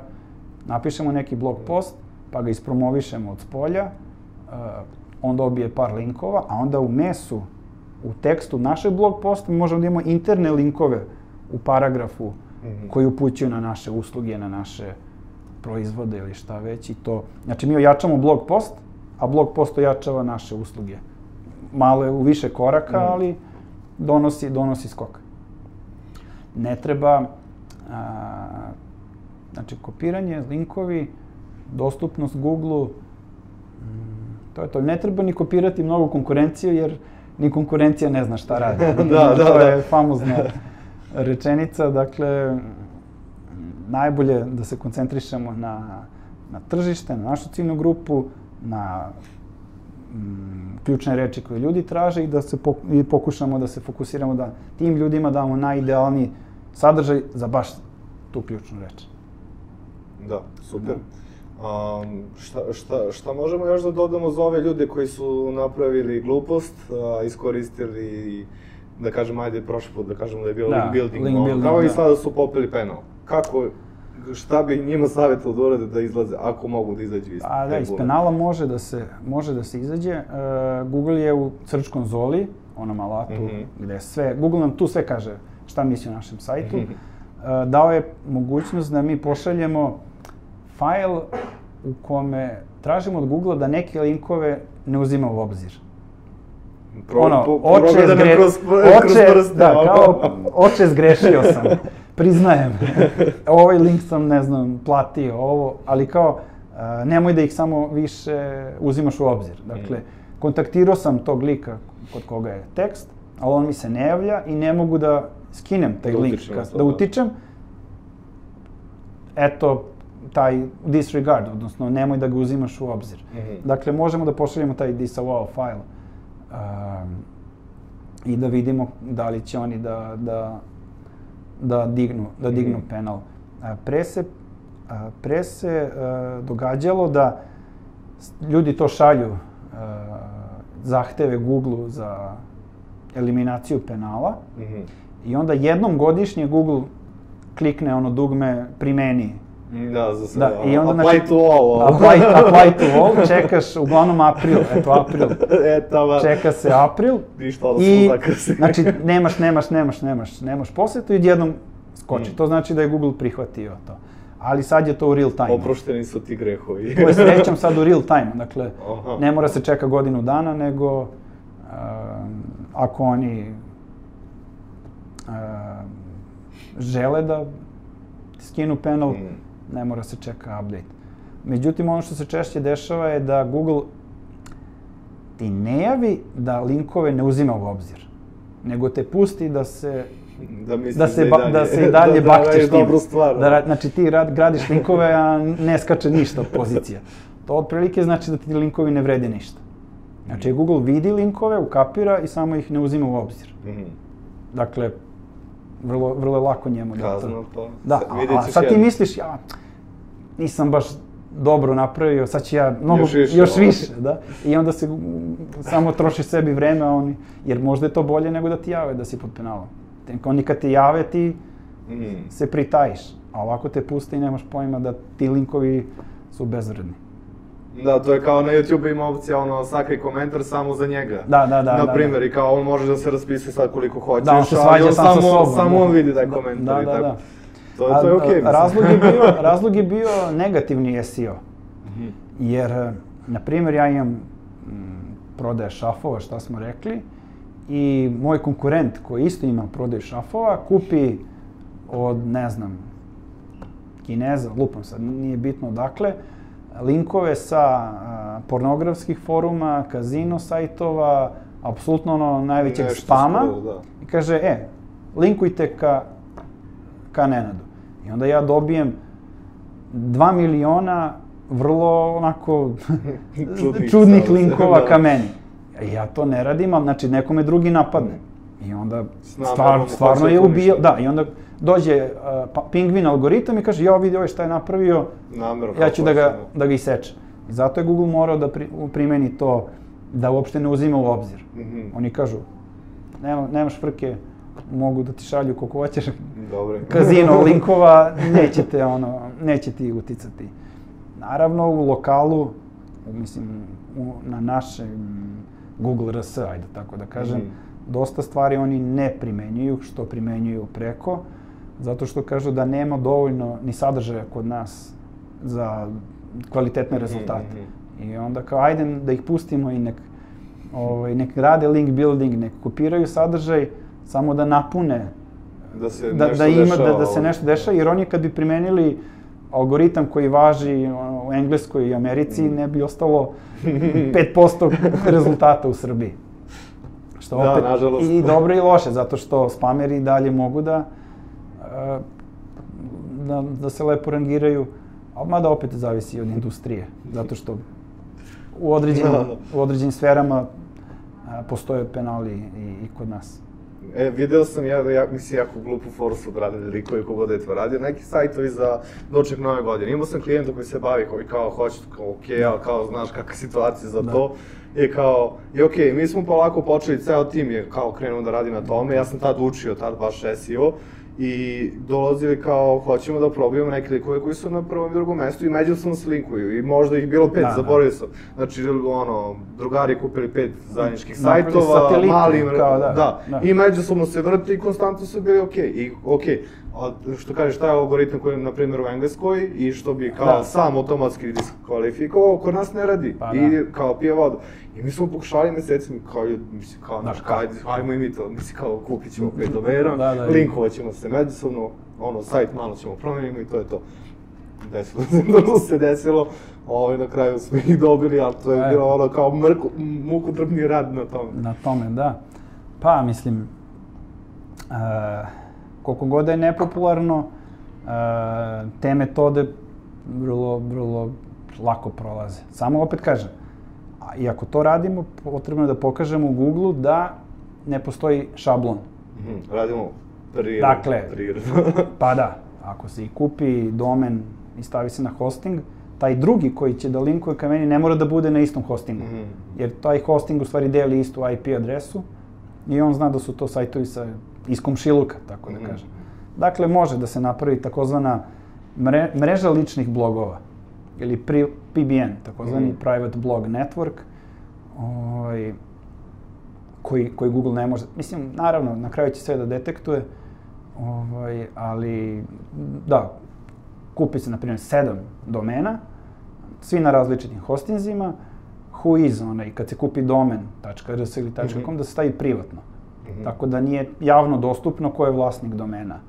E, Da. da. ne može da se napravi šablon da su svi tih u stvari sedam, na primer, isti. Za svaki taj domen se napravi Twitter nalog, Facebook nalog, da to izgleda kao biznis. I, Mhm. isfejkuje se Da, sve kompletno sve slika, kompletno da. i onda se lepo, pametno međusobno linkuje. Dakle, neće sad da se napravi vozić, da svako linkuje na svako, da se provali bukvalno da je to, Mm. da su sve to drugari. Nego, malo se posoli sa strane, ali donosi, donosi, donosi korist. Naravno, ljudi ne rade sa 7, rade sa 50, sa 100 sajtova u, u mreži. Mm, na kraju, Google, ljudi su ono pohlepni, naprave Mm, neku grešku da. i to Da sve. kazni, onda da, i to naravno, i- to može da, ne, da se zezamo mi za lične potrebe. Mm, Klijentu uraditi takvu stvar je katastrofa jer ubijete čoveku realan biznis, ovaj, što naravno nije preporučio. Mm. Um, imam jednu interesantnu priču koju to jest, doživeo sam otprilike. A, imali smo ceo tim u jednoj agenciji, radili smo svako je radio sad taj mini deo, znači ja je radio link building, ja je radio pisanje teksta, svako je radio Da. optimizaciju svog dela posla. I, i uh, dobili smo od jedne velike kompanije došlo i rekla je kao treba nam, bukvalno rekla, dečko koji nam je radio SEO, ogromna kompanija, ja da je Airbnb je ono. Da. Dečko koji nam radio SEO je prešao da radi za Uber, Wow. um, ostavio nam je sve, ono, detaljno opisano šta treba, kako Da. treba i dao je izveštaj, mi to ništa ne razumemo, treba nam neko ko može da pročita, da kaže šta i Šta da je, ako šta? može bolje da odradi, znaš, evo, bukvalno tim. I mi kao, okay, možemo da vidimo taj i lik je poslao Excel tabelu. Mm. U, nj- u njoj ima hiljadu tabula dole, ono. Da, da, da. Pored svakog onog dela, on je izvlačio svaki, a, za ključnu reč, svaku statistiku, posebno sve moguće, ono, bitne njima faktore, jer su imali jako, jako dubok sajt, sa, i širok Da, i da, dubok, da. ono. I to je bilo neverovatno. I mi kao svi ovako gledamo, lik je pored svakog onog stava na, napravio video tutorial da objasni ljudima Wow. kako. Znaš kakav lik, mi stavljamo, sad sam ježi majke. Da, da, sjajno. Znači ja stavim ovako i svi ovako ćutimo minut i gledamo. ko će ovo da I radi? kao šef ovako se okreće, krije. Da, da, da. kao, znaš, kao ono, koliko neko zapravo može taj SEO da uđe u dubinu, Ali- širinu, visinu, kako god. I ta sam bio fasciniran, ono kao, ok, neću više tim, mislim kao, Da, ne. ali teo sam ovo da naučim zato što, ok, baviš se internet marketingom, mora da znaš otprilike kako funkcioniše stvari, ne, ono. I tu sam stao, kad sam video tu tabelu, rekao sam, ok, Pa ne, možda zato što je sve na jednom mestu, pa ti onako izgleda definitivno da, da. preobimno. Svima nam je, Pa, čak mislim- i mnogo iskusnijim od mene, i pametnijima, i kako god, inteligentnijima. Pa ne znam, ima tu dosta stvari koje, koje, koje, i, koje su sitnice, koje možda, i kojima se i ne, ne treba baviti. E, postoji, e, mislim da su iz Amerike, agencija Distilled, koji rade eksperimente Mhm. po tom principu. Naprimer, ne menjamo ništa, ali samo promenimo onaj meta title. Mhm. dodamo ključnu reč na početak, kao što si ti rekao. Samo, znači, ne, na primjer, naru, rezervišite smeštaj za letovanje u Grčkoj, pa to letovanje u Grčkoj na kraju, nego stavi letovanje u Grčkoj i smeštaj brze rezervacije. Mhm. Lup, puste i onda gledaju, to je kao AB test. Mhm. Da li sad što su letovanje u Grčkoj stavili na, na početak donosi ili ne donosi rezultat. Mhm. Tako su onda za one alt tagove što smo rekli, ono, opis slika, apsolutno je nebitno. Da li Da, da li napisali A- opcija A bolje ABC, da, da li u da. alt stavili ABC ili ono što smo detaljno opisali šta je alt tag, ne donosi nikakav, Mhm. nikakav skok. Tako da, um, postoji ono pravilo Pareto, pravilo 20, 80-20. Prilike 80% rezultata dolazi od 20% aktivnosti. Isto, uh, 80% taskova koji jedu vreme donesu samo 20% aktivnosti.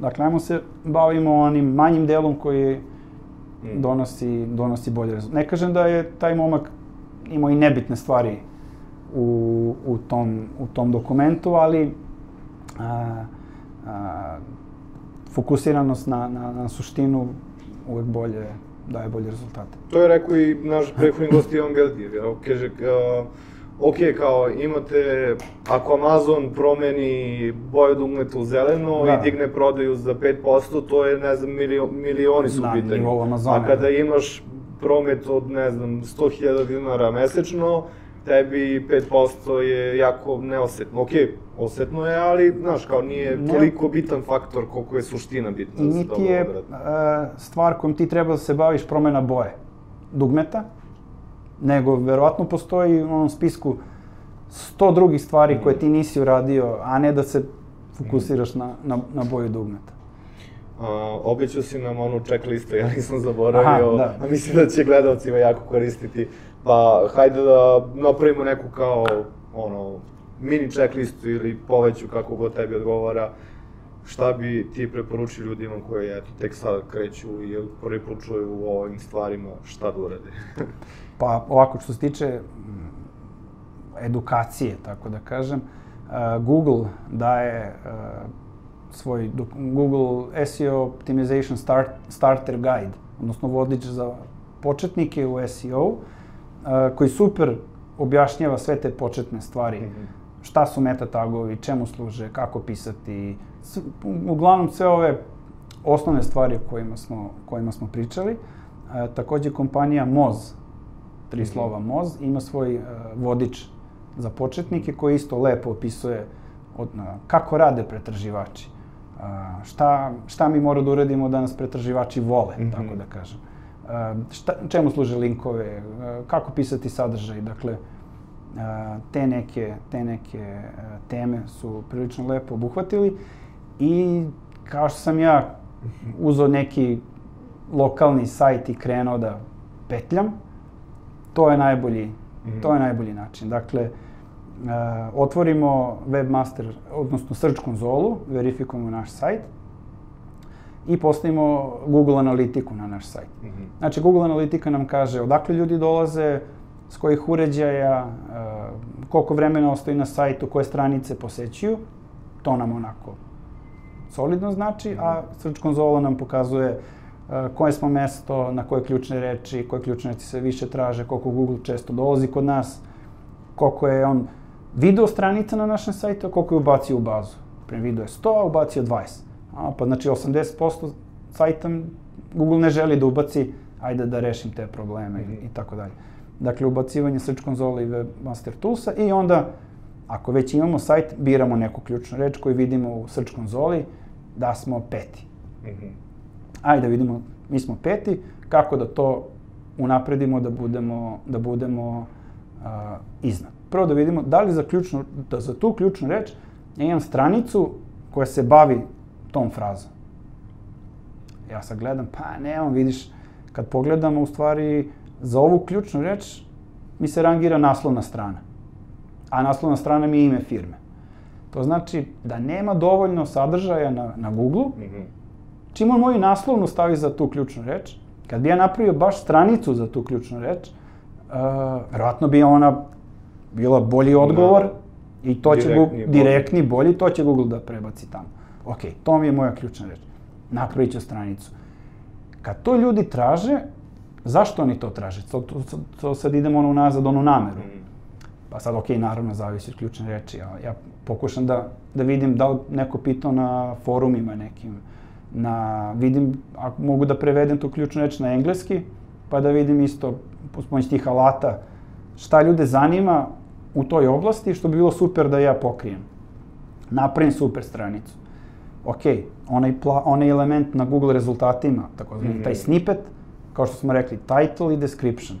Ajde napišem super title koji će da privuče klik i koji sadrži ključnu reč. Ajde description da napišem tako da isto privuče klik.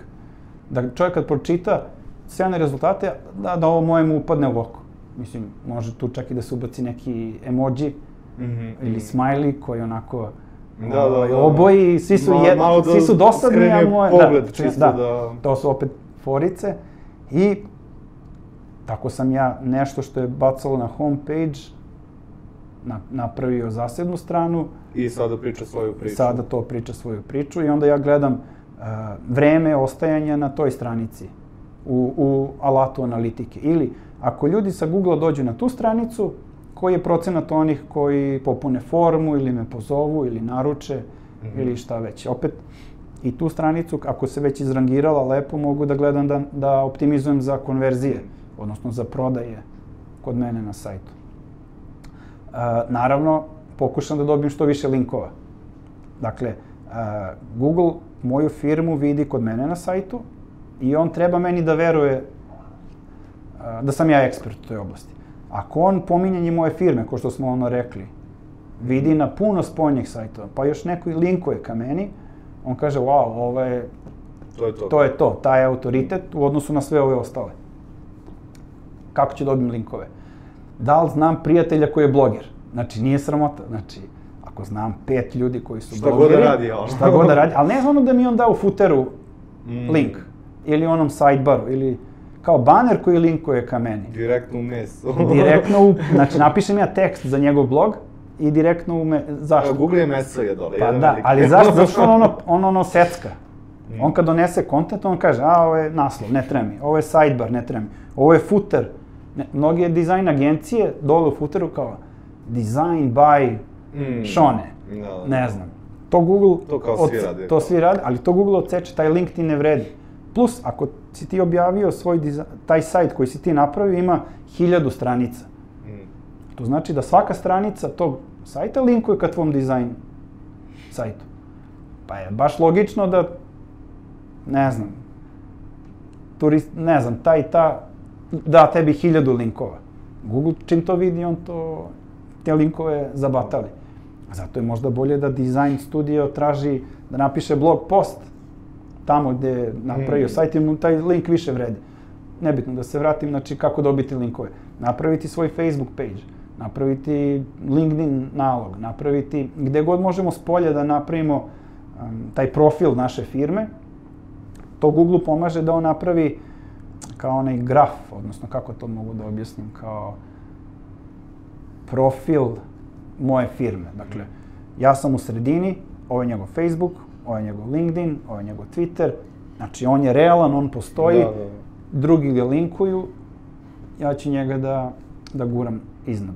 Nenad, imam, imam jedan super predlog, pošto stvarno ima mnogo tema koje možemo da pokrijemo i da napravimo checklistu. A, hajde ako je tebi to okej okay da u komentaru napišemo u jednom komentaru ove linkove ili u opisu videa, dogovorit ćemo se, a u drugom da bude ta checklista, da, da bude poklon od tebe našim gledalcima, kao prvi put zvanično sezonicijalno, kako god to volite, ovaj, da, da se nalazi u komentaru, a ja ću, ja ću pinovati taj komentar, bit će na prvom mestu. Odlično, dogovoreno. Možemo se dogovorimo. Da, da, definitivno, hvala. A, Nenade, hvala puno na ovom fantastičnom gostovanju. Zaista, hvala. evo, ja čovjek koji sam, da kažem, učio dosta o tome u početku dok nije došla ona priča što smo pričali. A, naučio sam stvarno dosta stvari, nadam se da su naši gledalci a, zaista naši fenomenalne stvari koje će primeniti. A, tebi želim još više ovaj, uspeha u daljem radu, što više već, veliki klijent, a, to jest, rekao si da radiš u startupu. Da, da, da. Sada, to je sad, radi, radi kao freelancer. Da, da, to je sad proizvod koji pokušavamo da plasiramo dosta je onako e, interesantna niša i vidjet ćemo kako će, kako će proći. Definitivno SEO a, jedan od glavnih kanala za dobijanje saobraćaja i korisnika. Super, super. A, hajde da ostanemo na tome na obećanju da ćeš gostovati ovaj, bar još jednom kod nas u emisiji. A vi, dragi gledalci, kao što znate, gledamo se sledeće nedelje, uglavnom kačimo video na početku radne nedelje, obavezno subscribe na kanal kako ne biste propustili naše odlične druge a, goste koje budemo imali u budućnosti i ništa, vidimo se sledeće nedelje. Hvala, hvala, hvala, hvala svima i prijatno. Ćao, čao. thank you